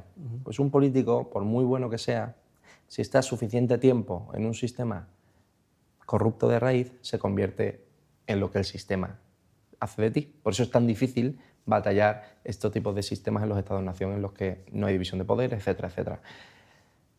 ¿Se puede cambiar desde fuera del sistema de partidos que, que representan nuestro, nuestro funcionamiento electoral en la mayoría de países iberoamericanos? Yo creo que sí. Yo creo que cuando eres tú el que define gran parte de, de la gestión de información en un país a nivel informativo, cuando eres tú el que implanta ciertas noticias y, y evitas que ciertas ilegalidades se escondan y puedes, estás influenciando sin tener un partido político. Cuando, siempre intentamos ver más allá y decimos, oye, bueno, esto está muy bien, pero ¿esto en qué germina? ¿Y después qué? Y la gente te lo dice, bueno, esto está de maravilla, pero cada vez crecen más y tienen más audiencia, ¿y por qué no montas tu partido? ¿O por qué no creas una fundación de no sé qué? Digo, ¿para qué tenemos que darle una forma política dentro? ¿Para convertirnos en lo mismo que todos los demás? O sea, yo me hice una promesa hace tres años y es que no iba a cobrar un solo euro público jamás. Y, y- y quiero cumplir esa promesa. Y entrar en un partido político sería sin cobrar un solo euro en subvenciones. Todos los partidos políticos en España y, en México también, incluso los que critican las subvenciones a los partidos porque creen que se tienen que autofinanciar, aún así dicen, pero nosotros las cobramos porque, oye, no vamos a jugar en desventaja. Hipocresía. Creo que es mucho más importante que Que es el lo mismo dinero. de las leyes que dices, de romper una ley por el bien de otro. Es como, bueno, pues también lo voy a cobrar por tal de poder competir. Sí, pero ahí es- entra la línea roja, que es dinero público. Claro. Ah, eso, ah, eso. ¿Por qué necesito que el Estado me proporcione dinero de la gente si la gente directamente te lo da? ¿Para Sí, qué cierto. necesito una subvención si la barrendera me da 5 euros? O si el profesor me da 20. ¿Para qué necesito que venga el aparato represivo del Estado a decir te doy el dinero que le he robado a los españoles? Digo, no, perdona. Se cambian países no con dinero, se cambian países con la determinación que te da la coherencia. Si tienes un movimiento social coherente, que no sea hipócrita, te comes el mundo. Y no necesitas a 100.000 personas, con 15, con 30 personas coherentes, que no se traicionen entre ellas en sus principios y valores, puedes cambiar un país y puedes cambiar una nación. Pero claro, tienes que no venderte a los placeres disolutos que te da la carne y el, sistema capitalista y tener la casa- el, el coche más bonito del mundo. Al final todo parte de problemas del ego. La mayoría de casos de corrupción que yo descubro de políticos y empresarios es por el amor de una mujer o de un amante. Es decir, ¿por qué cobrando 12.000 euros al mes querías más? Me dicen, porque me enamoré de esta y tenía que impresionarla. Pues es un problema del ego. Te sientes menos porque tienes menos recursos económicos. Eso no es amor, joder. Y si hiciéramos una verdadera explicación de lo que es amarse, y perdóname que aquí suene un poco, un poco canónico, si aprendiéramos como seres humanos a amarnos mejor a nosotros mismos, no tendríamos la mayoría de complejos que nos llevan a debilidades del ego. Porque la mayoría de debilidades del ego son las que hacen que no entendamos el valor de la vida. Que estamos aquí 75, 80 años a lo sumo, que, que esto es todo muy etéreo, que lo verdaderamente importante no se compra con dinero y que porque mm, cobres 5.000 euros más de comisión no te vas a resolver la vida. Si entendiéramos esa idea de base, la mayoría de la corrupción que vemos en el país no existiría.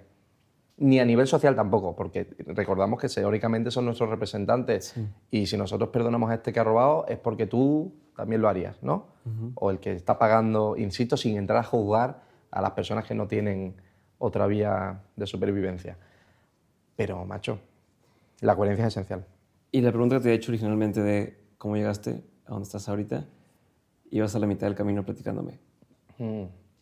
Pues mira, Que entraste al, par- al partido, te diste cuenta de los de, eh, en Valencia, que te diste cuenta que cómo estaba el tema de los medios. dimití, Ibas ahí. dimití, aún teniendo los mejores resultados de la historia de ese partido en esa región. O sea, nos daban las encuestas, creo que eran nueve escaños y conseguimos 18, a un solo escaño de- del Partido Popular, que es el partido conservador más prominente en este país. Y a los meses, antes de que se cumpliera un año, renuncié a la, indemnización que me correspondía por año trabajado y, me fui a, Madrid a vivir. Porque la forma en la cual tenías que trabajar... Bueno, lo primero que hice cuando llegué al Parlamento fue despedir al 85% de- del equipo técnico del grupo parlamentario. Y ahí me di la primera, el primer golpe de realidad. Porque encuentras a una serie de trabajadores que después de tres años en una institución pública no sabían lo más mínimo y básico de la normativa de esa institución. Digo, has cobrado casi 3.000 euros al mes. ¿Por qué? ¿Qué has hecho exactamente? No, es que es de la cuota del partido a nivel organización. No, es que este es el amigo de esta persona que hace las listas electorales. Y cuando me di cuenta de, la basura que había dentro de esa institución, insisto, un partido, en este caso, de centro, centro-derecha, pero en la izquierda igual. O sea, derecha e izquierda, insisto, es una, es una, una, una, absoluta gilipollez. Y los despides y lo primero que recibes son llamadas de todos los cargos intermedios y altos diciendo, oye, que este es mío, oye, que este es mío, pero ¿por qué tal? Porque no se valora el trabajo que hagan en la institución en pro del ciudadano, en pro de la que limpia la mopa en el colegio o, de, o, del pobre hombre que te vende las verduras en, en, eh, en la frutería, cuando te das cuenta de que esa gente no trabaja para los demás, porque no hay nadie que les fiscalice y luego tú llamas al teléfono de la administración y pasan de ti a la, a la maldita calle. Lo primero que hice, liberar eh, todos esos recursos que son públicos. Y, cuando vi todo, pues obviamente todos los problemas que eso me acarreaba dentro del partido, pues tardé un año. Al año me, un, año menos un día dimití y me fui a trabajar en lo que ganó y he ganado toda mi vida diez veces más, que es el ámbito privado. Pero entonces dimitiste y ya decidiste, voy a quedarme ya, voy a empezar a hacer esto. Y me voy a Madrid. Y en Madrid me ofrecieron un trabajo en una consultora de comunicación de bastante éxito. Estuve tres meses y luego hice algo que era colocar, porque empezó la pandemia y al final pues tal. Y me dio por colgar una lona de 30 metros de altura en una de las principales arterias de Madrid, con la cara de Pedro Sánchez y eso pues generó muchísima atención mediática, fuimos haciendo otra serie de cosas y al final me di cuenta de que no solamente obtenía una base de lectores muy, muy masiva, sino que encima había gente que me escribía mm. y que me mandaba información. Me dice, ojalá pudiera estar, que a ti te dé tanta gente. Y ahí pues vas conociendo a gente de todo tipo, eh, militares, eh, altos cargos de la Policía Nacional o de la Guardia Civil, eh, personas de inteligencia del Centro Nacional de Inteligencia de, España y de otros países, em, funcionarios de todo rango y condición, porque les interesa que a su compañero le vaya mal. Es que yo también me alimento de la ruindad del ego. Porque claro, si hay 12 escaños y soy 20 y tú le puedes meter mierda informativamente hablando a los otros, me lo vas a dar. Pero es que los otros van a hacer lo mismo. Mm. Y al final puedes tener un mapa preciso de toda la basura que hay en todos los medios de comunicación y en todos los partidos políticos e ir publicándolo. Ok. Qué duro. Yo intento hablarte con franqueza. No, está perfecto. ¿Cuál ha sido uno de los peores consejos que te han dado? lo hayas seguido o no lo hayas seguido, no importa, pero en, trabajo o en la vida. Pues en la vida, uno de los mejores consejos que me han dado. En lo que se te ocurra, no importa. Uno de los consejos, no sé si mejor o peor, pero más reales que me han dado en la vida es que lo más difícil que puedes hacer por algo, por alguien, es esperar, por mucho que duela. Esa frase me dio muchas horas de reflexión, tanto en temas de trabajo como en temas de amores. Esperar a un amor es una de las cosas más dolorosas que puede hacer un ser humano. Bueno, te gusta mucho la poesía, ¿verdad? Me gusta, me gustaba. Ahora me he vuelto quizás un poco más cínico con todo esto que, que hacemos es que me diste un consejo que me mataste las otras dos, porque te decía un peor consejo y un mejor consejo, pero a ver, piénsalo, ¿hay algún mal consejo que te hayan dado? ¿Algún mal consejo que me hayan dado? Uf. Que digas, de haberlo seguido, tú hubiera estado mal, o lo seguí y por eso me fue mal en esto. Poca gente me da consejos, pero un mal consejo era, tienes que ser lo más pragmático posible es el peor consejo que me han dado. Creo que lo más pragmático posible, cuando el contexto era adecuarte a una realidad corrupta, eh, es de las peores cosas que me han podido decir. Creo que lo verdaderamente pragmático es ser lo más idealista posible en una existencia tan corta y disoluta como es la humana. E insisto, cuando te dicen, no, pero tienes que centrarte en el objetivo final. ¿Por qué vas a atacar a esto si, esto, si atacar a esta gente beneficia que hay gente mucho peor, eh, llegue a, porque yo no soy el juez en ese juego, cada uno tiene su parcela de juego. La tuya, por ejemplo, es tener un podcast de éxito en, en uno de los principales países de Iberoamérica eh, para dar una visión alternativa de la realidad en aquellos temas que tú consideres. Ese es tu campo de juego. Puedes ampliarlos o no según vayas evolucionando como ser humano y quizás dentro de 15 o 20 años tu objetivo sea uno bastante mayor. El mío a día de hoy no es hacerle el juego a ningún partido político porque el presidente que tengamos sea mejor o peor. Mi juego es, vamos a sacar la corrupción y la mierda de todos. Pero bueno, pues solo de los políticos, no, no, de todos. Políticos o empresarios o jueces. O sea, cuando publicamos audios de jueces que literalmente se han inventado pruebas falsas de pedofilia contra otros fiscales porque no les interesaban, y puedes escuchar el audio del juez, dicen, pero ¿de qué te beneficia ponerte en contra todo el aparato judicial? Digo, mira, si, si por acusar de falso de pruebas a un juez me pongo en contra a todo el aparato judicial de mi país, significa que todo el aparato judicial de mi país es corrupto y hay que acabar con ellos, por las buenas o por las malas. Porque los que se encargan teóricamente de representar y de interpretar nuestras leyes son capaces de hacer eso, mm, no, que estás atacando a un comisario de policía. Si ese comisario de policía está grabado explicando cómo mete cuatro kilos de cocaína en la parte trasera de un coche de una juez, porque le habían pagado a través de un fondo de inversión dinero porque estaba en una cosa que no les interesa, o cómo han prendido fuego a un rascacielos en Madrid porque el juez iba a pedir dos semanas después unos documentos que estaban guardados en una de esas auditorías, auditoras tan grandes, y doy nombres y apellidos, insisto. Y no solo doy nombres y apellidos, es que pongo hasta los audios que son descargables. 15 gigabytes de audios hemos publicado solamente en el año anterior y los que nos quedan. Esto venía del consejo, perdona. Em, el peor consejo que me han podido dar es que me centre sobre todo en, ser pragmático. No, céntrate en ser idealista. Del idealismo es de donde sale la mayor capacidad de aglutinación de la sociedad civil. Buenísimo. ¿Cuál ha sido uno de los mejores que te han dado? Uno de los mejores que me han dado es que a veces uno tiene que olvidar lo que siente para recordar lo que merece. Y a veces se nos olvida. Sientes miedo o sientes angustia o yo qué sé, o sientes enamoramiento, o cuestiones así, pasiones más o menos altas o bajas. Pero olvídalo. Piensa qué mereces como ser humano. ¿Cuáles son las acciones que definen tu personalidad? Tú lo sabes, no lo sabe un medio de comunicación ni un ennortado que cree que te conoce porque ha leído dos titulares de, mierda en un medio de comunicación vendido. No, tú sabes perfectamente quién eres y qué haces. Y los tuyos también. En base a quién eres y qué haces en tus actos, ¿eh?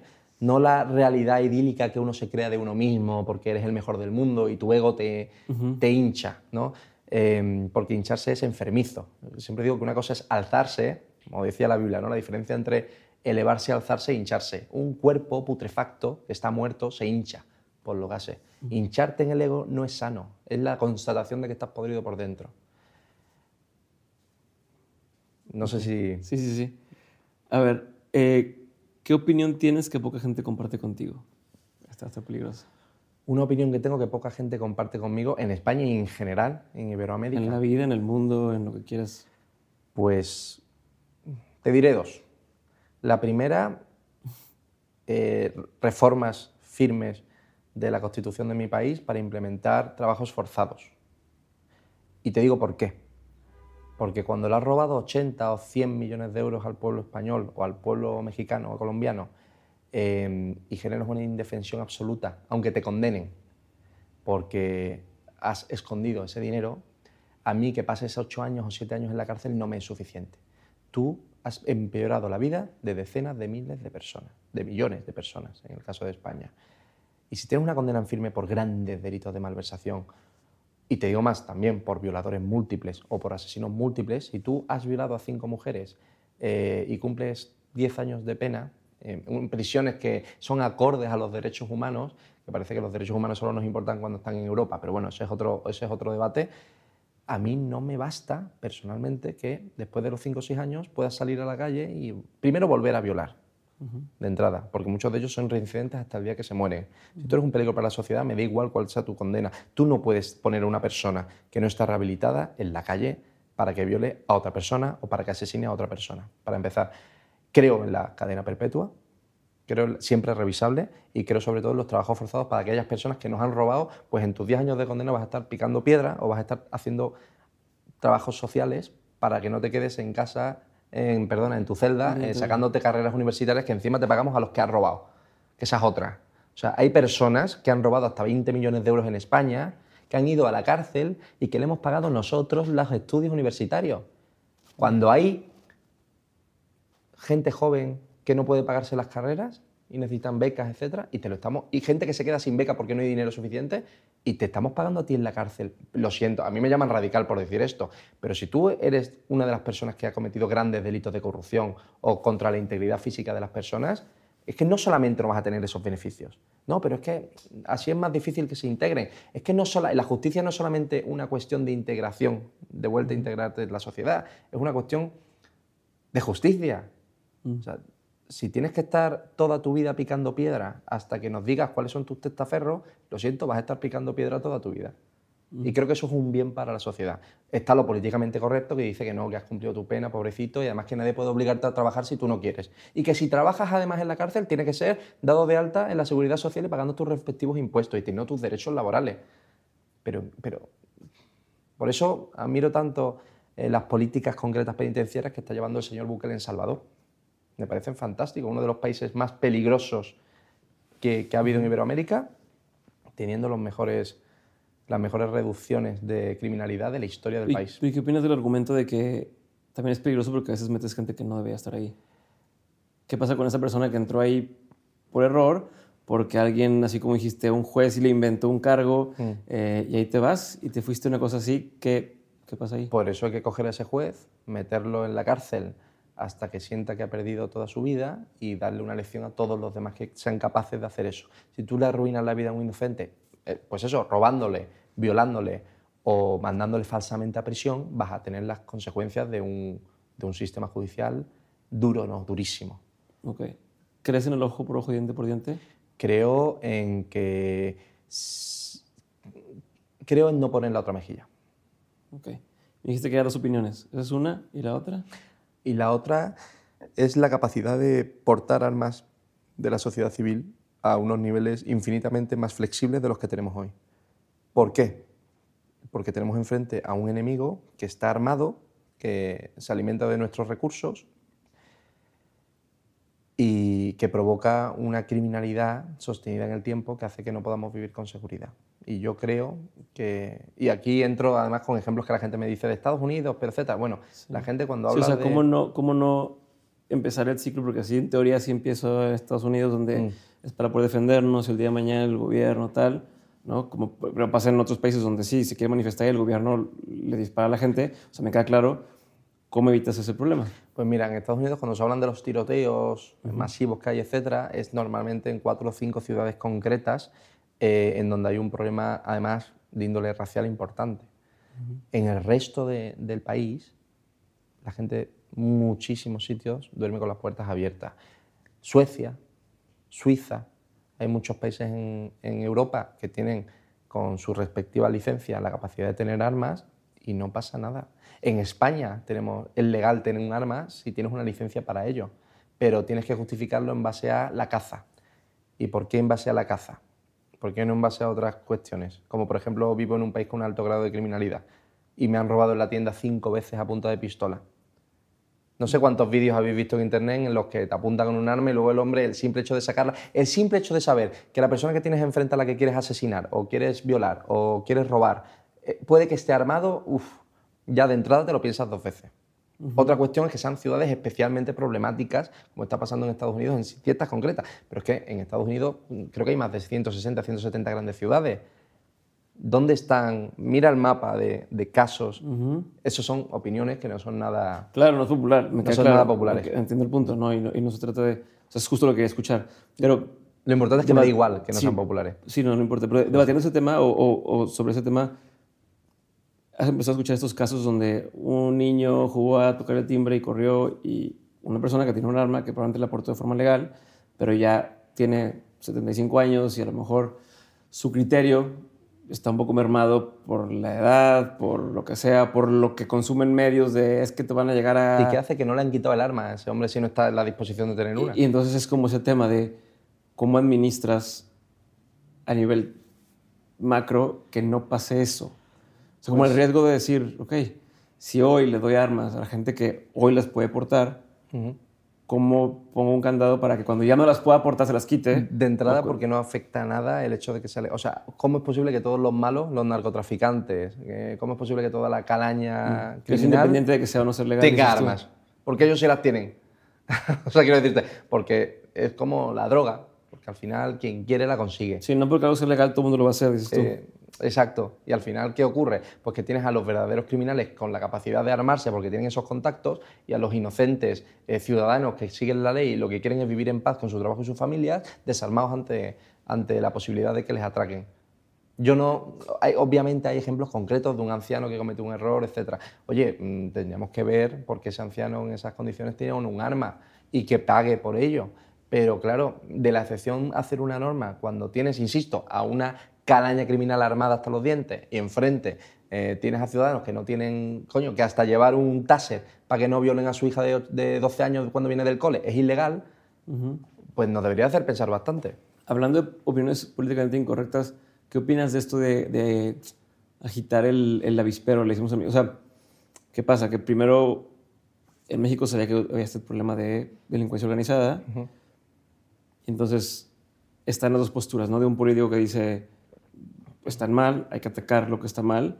Y obviamente en eso suceden enfrentamientos, suceden muertes y demás. Y luego el otro ángulo de decir, no peleemos contra ellos, sino busquemos de alguna forma hacer acuerdos o rehabilitar, o como por, la, por el lado de la paz, quitar. Estoy pensando en eso, pensando en el tema de las armas que me estás mencionando, ¿no? Mm. Y entonces decir, vale más gente armada enfrente de gente que no está armada, ¿qué conviene por el bien de una sociedad? El decir, ¿sabes qué? Mejor, mira, están armados, pero no nos están haciendo nada y mejor... Me estás hacer poniendo como, un ejemplo sin decir... El... Ajá, como hacerme la vista gorda o decir, no, pues que si se armen todos para que entonces... Pero bueno, a lo mejor el que yo veo que alguien está armado, entonces yo no iba a dispararte nunca porque yo veía que no tienes armas, pero que tienes armas ya es un riesgo para mí, entonces ahora te voy a disparar. ¿Sabes? Como, eh, como, ¿Cómo evitar iniciar ese ciclo? Podemos desarrollar esta conversación en un contexto con, con, palabras que definan el contexto en el que estamos hablando, que es, por ejemplo, el narcotráfico. Uh -huh. ¿no? Por poner un ejemplo. No, lo pongo yo, no me importa. Pues en el narcotráfico existe eso, tienes una serie de, de criminales sin moral ninguna que asesinan sin el más mínimo -huh. de duda para defender pues, su logística y de reparto de, de, cocaína, de metanfetaminas, etcétera, etcétera. ¿Qué hacemos cuando tienen muchísimo más recursos, mejores armas, mejores tanques? Uh -huh. Lo hemos podido ver en México y mejor capacidad de información que el Estado. Pues que el Estado tiene que ser inteligente y tiene que decir, en mi opinión, ¿qué hacemos? Eh, dejamos que haya zonas, y pongamos el ejemplo de México, ¿no? Dejamos que haya zonas de México en los cuales el Estado ni está ni se le espera y haya incluso una afinidad social que defienda a los narcotraficantes, porque los narcotraficantes son los que ponen las carreteras, los hospitales y los colegios, porque son los que están sustituyendo al Estado uh -huh. con, con, el dinero de la droga. Uh -huh. O de alguna forma les quitamos el poder que ellos tienen monopolístico, la legalizamos y con todo el dinero que consigamos de eso promovemos una cultura contra la droga potente y bien financiada, promovemos que la, la policía y el ejército estén muchísimo mejor financiados uh -huh. que, que esos terroristas narcotraficantes. Yo prefiero optar, si llevamos 30 o 40 años de batalla, en las cuales hemos visto que están más fuertes que nunca, prefiero optar por la segunda opción. Vamos a generar procesos en donde los que están adictos puedan acceder a ello sin necesidad de, de darle dinero a esta gente, que los entramados narcotraficantes se empobrezcan cada vez más y por tanto tengan mejor accesibilidad a información, a armas de calidad, etcétera, y que cuando el Estado sea fuerte y le pueda hablar de tú a tú, a lo mejor cambiamos de, de actitud, se legalizan o no se legalizan, que eso ya es una cuestión ideológica que cada uno determine, porque insisto, como no es mi modelo de juego, uh -huh, definir uh -huh. ideológicamente ciertas posturas, y, y, luego los aplastamos y los metemos a todos en prisión. Pero intentar jugar de tú a tú con alguien que está mejor financiado que tú en todos los niveles, uh -huh. me parece un juego suicida, y lo estamos viendo en México, que ni siquiera son capaces de detener al hijo del Chapo y que no se escape. Ahora por fin, por segunda vez lo han conseguido. Pero ¿qué pasó la primera vez que se detuvo al hijo del Chapo? Que salían decenas de furgonetas de los montes, armados hasta los dientes, pidiéndole a la gente que saliera del coche para tirarle una granada y que explotara el coche. Una barbaridad tercermundista. Ni que esto fuera, te iba a decir Nicaragua, porque se ha convertido otra vez en un páramo eh, tiránico horrible. Uh -huh. Creo que lo que hay que hacer sobre todo es inteligente. Okay. ¿Qué es algo que la gente no sabe de ti y que si supiera le sorprendería? Joder, macho. Eh, ¿Para bien o para mal? Espero que para bien. es broma. No, a la gente le sorprendería que no hay un alter ego en la marca y en la imagen del movimiento que tenemos. Uh -huh. Que no hay dos personas. Es decir, yo he modulado en base a las necesidades que el movimiento que estamos generando hace de ti. ¿Y qué me quiero, a qué me quiero referir con eso? Para ponerlo en, palabras más sencillas. Yo, por ejemplo, vengo de una forma de ser en la cual he sido muy tímido. O sea, yo detesto hablar en público. Detesto en eh, la televisión. Antes hacía vídeos y cuando vi que llegaban a millones de personas dejé de hacerlo. Pues como, joder, qué, miedo. o sea, porque no me gustaba ni, ni, que me pararan por la calle, etc. Hay gente que piensa que es un alter ego el hecho de que ahora vayan más a televisión, a ciertos canales aquí o en Iberoamérica, porque en España hay una censura importante, em, o que hagan manifestaciones con miles de personas o que hagan ciertas entrevistas. Y no es tanto un alter ego, sino una adaptación de mí mismo. Yo creo que a la gente le sorprendería saber que no hay un personaje creado, es que eres tú adaptándote a las circunstancias de tu realidad. El otro día estaba escuchando una... En el evento que fui hay, una presentación de podcast en vivo y estaba Radio Ambulante, que es una, este, una empresa que hace podcast, un canal de podcast, y contaba la historia de una chica, Camila se llama, que ella es de Colombia, ella hablaba español, pero también sabía inglés, se fue, era tímida, eh, no era de las populares, no era muy extrovertida con sus compañeros, y se fue un año, creo, o dos años a estudiar a otro, a otro país, Estados Unidos, y ahí se convirtió en más popular. O sea, era popular, era la bromista, era tal, y decías que soy yo. Solo mismo yo, por el cambiar de idioma, el cambiar de contexto, como esta adaptación que dice, y luego vieron cuánta gente le pasaba eso mismo, ¿no? Donde sales del contexto y no es que cambies, pero es que, pues sí, er-, eres tú, pero no, eres tú mismo en otro contexto o lo que ya puedes hacer. Nada más me acordé de eso y me llamó la atención mm. lo que estás Porque muy presente. Es, es equivalable. De, gente que... Completamente. Y como, perdona, y como el contexto determina la forma en la que eres, por eso queremos crear un contexto de absoluto pánico a la clase política y mediática de este país, para que tengan tanto miedo de hacer las cosas mal que se porten bien. Libro, película, documental, serie o, experiencia pagada que haya marcado un antes y un después en tu vida. No tienen que ser todos, pero puede ser alguno que digas sí, ya sea fui a un lugar, un viaje y me cambió la vida, o fui, o pagué un, digo, compré un libro y lo leí y me cambió la forma de pensar. lo más determinante. ideas. Entre todo esto, cualquiera. Puede ser más de uno, pero... Puede ser una experiencia. Pues mira, a las dos y media de la tarde del 4 de agosto de hace un par de años, no voy a poner la fecha porque entonces, eh, en Ibiza, en una noche de luna llena, donde descubrí el milagro de la fe.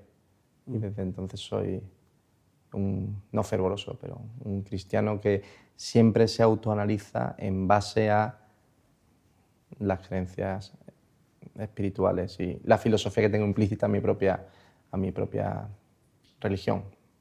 Pero bueno, digo religión, pero al final es que cuando hablas de religión, en 2023 la gente piensa que te basas en, unos, en unas conductas canónicas preestablecidas por una estructura humana que puede ser más o menos corrupta. Cuando yo hablo de religión, hablo de la, de, del desarrollo histórico, dialéctico del término, religión, religare, religarse volver a unirse a Dios. Mm. Y claro, y a veces tengo que hacer ciertas matizaciones eh, terminológicas para intentar dar a entender a la gente la idea de que eh, la espiritualidad y la conexión con el Creador no siempre tienen que estar limitadas por ciertos prejuicios, que muchos son ciertos sobre estructuras religiosas. Okay. Eh, ¿Y algún libro? ¿O algún... Uf, algún libro. ¿En general o materia política? En general. en general, en la vida, que te haya marcado, que te haya dicho, ¿sabes qué?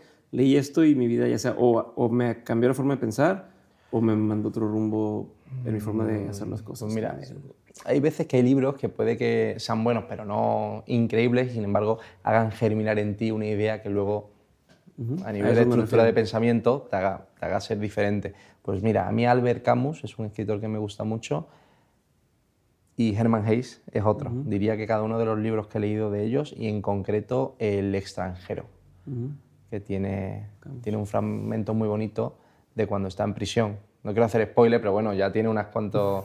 Ya, ya lleva, se estrenó hace unos... Justo, es como si hablamos de, yo qué sé, la Ilíada de Homero. Eh, no quiero hacer spoiler a nadie, pero si no te lo, no te lo has leído a estas alturas. Eh, y básicamente se le acusa de, de un homicidio y está en prisión y su conversación consigo mismo en la cárcel antes de que amanezca y le condenen a muerte es mm, es increíble. Su desconexión de las emociones que teóricamente tendrían que ligarle a, a la sociedad. Eso a mí me hizo pensar sobre qué hace que nos liguemos o no en sociedad y no estemos en un campo con dos burros y una vaca, eh, con wifi, viendo series en Netflix todo el día. ¿Qué realmente hace que nos aglutinemos como seres humanos? Parece una cuestión muy, muy banal, pero eso me hizo reflexionar sobre un área del pensamiento que luego he desarrollado a, a todo lo que hago hoy. Buenísimo. ¿Lección más memorable que te han dejado tus padres? Uf.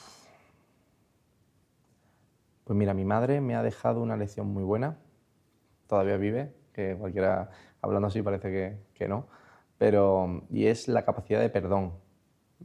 No tanto a otros, que, y ahí entro yo, por ejemplo, una diatriba personal propia. Digo, oye, ¿por qué yo no perdono? ¿Por qué no perdonamos todos a los que no lo hacen mal? Porque en cuestiones de índole pública, ante los ladrones y los corruptos, yo tan solo, tan solo soy una herramienta de karma para que ellos logren el perdón hacia sí mismos. Mm. no, me corresponde a mí perdonarles en absoluto, porque tampoco es solo mi dinero, es el dinero de todos los españoles en este caso, de todos los iberoamericanos donde roben. Pero la capacidad de perdón hacia uno mismo. Porque cuando hablábamos al principio de la entrevista sobre que gran, gran base de la corrupción humana que vemos es por una incapacidad de amarse a sí mismo, gran parte de la incapacidad de amarse uno a sí mismo es por la incapacidad de perdonarse a uno mismo. Si logras perdonarte a ti mismo como ser humano y entender que tus errores son los que te han llevado a ser lo que eres y que tienes que aprender de ellos y no condenarte a ser una persona baja y vil solamente por tu pasado, puedes tener una base para amarte. Y si tienes una base para amarte, es más fácil que no cometas ciertos errores de bajas pasiones o de corrupción de la moral. No sé si me estoy explicando, sí, te estoy explicando. con claridad. Sí, te estoy explicando. Mm. ¿De tu papá? De mi padre pues la capacidad de, perdonarle. Claro, el yin y el yang. La capacidad de perdonarse a uno mismo y la capacidad de perdonar a otros. De todo lo que has vivido, tanto en lo personal como en lo laboral, mm. has tenido un montón de aprendizajes. Si tuvieras que quedarte con tres aprendizajes que quisieras tener siempre presentes y que te ayudaran a marcar ese rumbo, ¿no? Y que fueran ese recordatorio cuando dices, no sé qué hacer, si por aquí o por acá, y puedas volver a esos tres aprendizajes, ¿cuáles son? ¿Cuáles serían? Pues la primera, que nunca terminas de conocer a nadie, en realidad. Conoces el 0,1%. Todo el mundo tiene una barbaridad de máscaras culturales, eh, del ego, sociales, socioeconómicas. Y tú, cuando estás mirando a los ojos a alguien, estás viendo una sombra de un fantasma. Y si quieres hacerlo cárnico, si quieres hacerlo real, no solamente tienes que ir viendo dónde está la comisura de las máscaras, sino que tienes que ayudarle a que el otro se las quite. Y ese proceso es muy humano y es muy bonito. Pero nunca vayas a cara descubierta en una sociedad, decía un escritor, que es un baile de, de máscaras. ¿no? O sea, ¿Quién decía aquello? ¿Shakespeare? ¿O Baudelaire? Lo de que eh, la vida es un baile de máscaras y lo más peligroso es ir sin, sin una. Pues y lo segundo, que el mayor... O sea, ¿sí crees que, que no sea lo óptimo no llevar una máscara? O sea, no ser, como ya es que esta tendencia de ser auténtico y ser auténtico y ser Si no tienes la capacidad de autoperdión, gestión emocional y una madurez importante, no vayas sin máscara porque te destrozan, porque se aprovechan de los principales dones y del ser humano para destrozarte. Porque las máscaras al final siempre son en base a un interés o en base a una debilidad. Em, los que pueden ir sin máscaras, a cara libre y desnuda, son aquellas personas que saben que el único dolor es el autoinfligido. Y perdóname que aquí parece que nos estamos volviendo muy, muy filosóficos en esta entrevista, pero es verdad, a ti nadie te hace daño. Tú decides si algo te hace daño o no. En términos generales, obviamente. Em, y te pongo un ejemplo conmigo, y perdóname que, que hable de mí si a mí me importara, por ejemplo, salir en los telediarios de este país, en todos además, porque claro, en eso se ponen de acuerdo. En todo lo demás chocan, pero en, atacarme en ciertas cosas. Y, me afectara que mintieran sobre causas judiciales o que no publicaran las pruebas de anticorrupción que hemos hecho contra todos los partidos políticos que están en la audiencia nacional, eh, etcétera, pues estaría destrozado. Diría, joder, ¿para qué sirve tanto sacrificio si luego eres un apestado en tu país a nivel mediático? Pero como tú decides que lo verdaderamente importante para la gestión de tu propia felicidad son los actos que tú sabes fehacientemente que has hecho y, no, y decides que eso no te vaya a hacer daño y que no te importe lo que un comunicador en una televisión de máxima audiencia diga de ti porque tú sabes perfectamente quién eres, vas a ser feliz. Te puedes quitar la máscara. Y ahí viene de Jesucristo, por ejemplo, y la Biblia, y por eso también parte de la fe. O sea, al final, la capacidad de, de, de divinizar al hombre. Eso a mí es lo que me encanta de, de, la religión católica. Hemos tenido la capacidad, no es que era un profeta enviado por Dios, no, no, no. Es que era el propio Hijo de Dios, Dios en esencia, al cual, sin ningún tipo de apuro, hemos pues eso, divinizado y hemos convertido. Y esto queda muy, muy religioso, pero bueno, lo digo. Em, y así no pierdo el hilo, perdona. Lo que más me gusta de la religión católica es que hemos podido divinizar al hombre, al ser humano, del que se desinformó con fake news. Anda, mira qué antiguas son las fake news sobre si Jesucristo era de una determinada forma o de otra, en donde se intentó malmeter incluso hasta época de, Trento, del concilio de Trento, en absolutas falsedades sobre él. Y 2023 años después de su nacimiento podemos tener una imagen más o menos leal de lo que realmente era este caballero. ¿Y qué quiero decirte con esto? Que en ninguna de los tratamientos narrativos que dieron sus, los evangelistas sobre él podrás ver ninguna afirmación de autocompasión o ninguna afirmación en donde él se sintiera dolido, mm. incluso cuando sudaba sangre en el monte antes de que los romanos le detuvieran. Mm. Y a mí eso me parece admirable, porque él entendió perfectamente que sabiendo realmente quién eres, todo lo demás te da igual. Okay, pues entonces, aprendizaje número uno, lo que, fue el de todo el mundo lleva una máscara. O sea, nunca terminas de conocer a una persona. Nunca es el primer aprendizaje. Justo. Te faltan dos. Ah, el segundo, que esta vida es demasiado corta para ser un cobarde. Y el tercero, que si crees fervorosamente en algo, sé que suena muy cliché, pero vea por ello. Lo peor que te puede pasar es fracasar. Pero es que fracasar es una de las principales virtudes del ser humano. Gracias al fracaso llegamos a, a, la mejora de todo lo que conocemos. Así y ojo, y lo digo yo que tengo una cantidad de errores increíbles cada, cada semana. Y tengo que matizar y disculparme y llamar a fuentes y decir, oye, esto no era como me has dicho.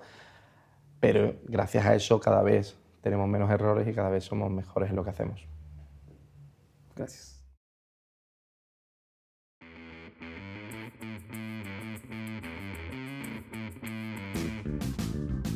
Recuerda compartir este episodio, subir lo que aprendiste a Twitter o Instagram, escribirle un mensaje o etiquetar a los invitados de la semana.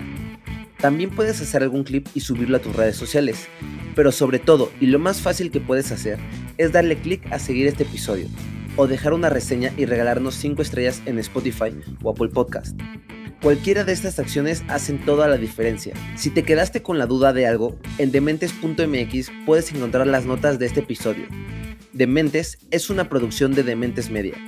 Nuestro equipo incluye a Edgardo Martínez, Alejandro Benítez, Sofía Desens, Rosa Guerrero, Ricardo López, Max Lumbreras, Héctor Martínez, Ana Sofía Meraz, Jafet Mota, Diego Robles, Germán Enríquez, Miguel Guerra, Diana Ferioli, César Esparza, Paloma Gática, Jesús Moreno y Óscar Treviño. Ahora sí, eso es todo por hoy. Gracias por escucharnos y nos vemos la siguiente semana con un nuevo episodio de Dementes.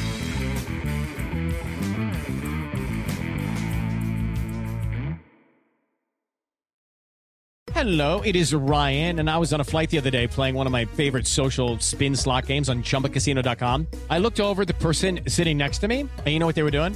They were also playing Chumba Casino. Coincidence? I think not. Everybody's loving having fun with it. Chumba Casino is home to hundreds of casino style games that you can play for free anytime, anywhere, even at 30,000 feet. So sign up now at chumbacasino.com to claim your free welcome bonus. That's chumbacasino.com and live the Chumba life. No purchase necessary. DTW, void, were prohibited by law. See terms and conditions 18 plus.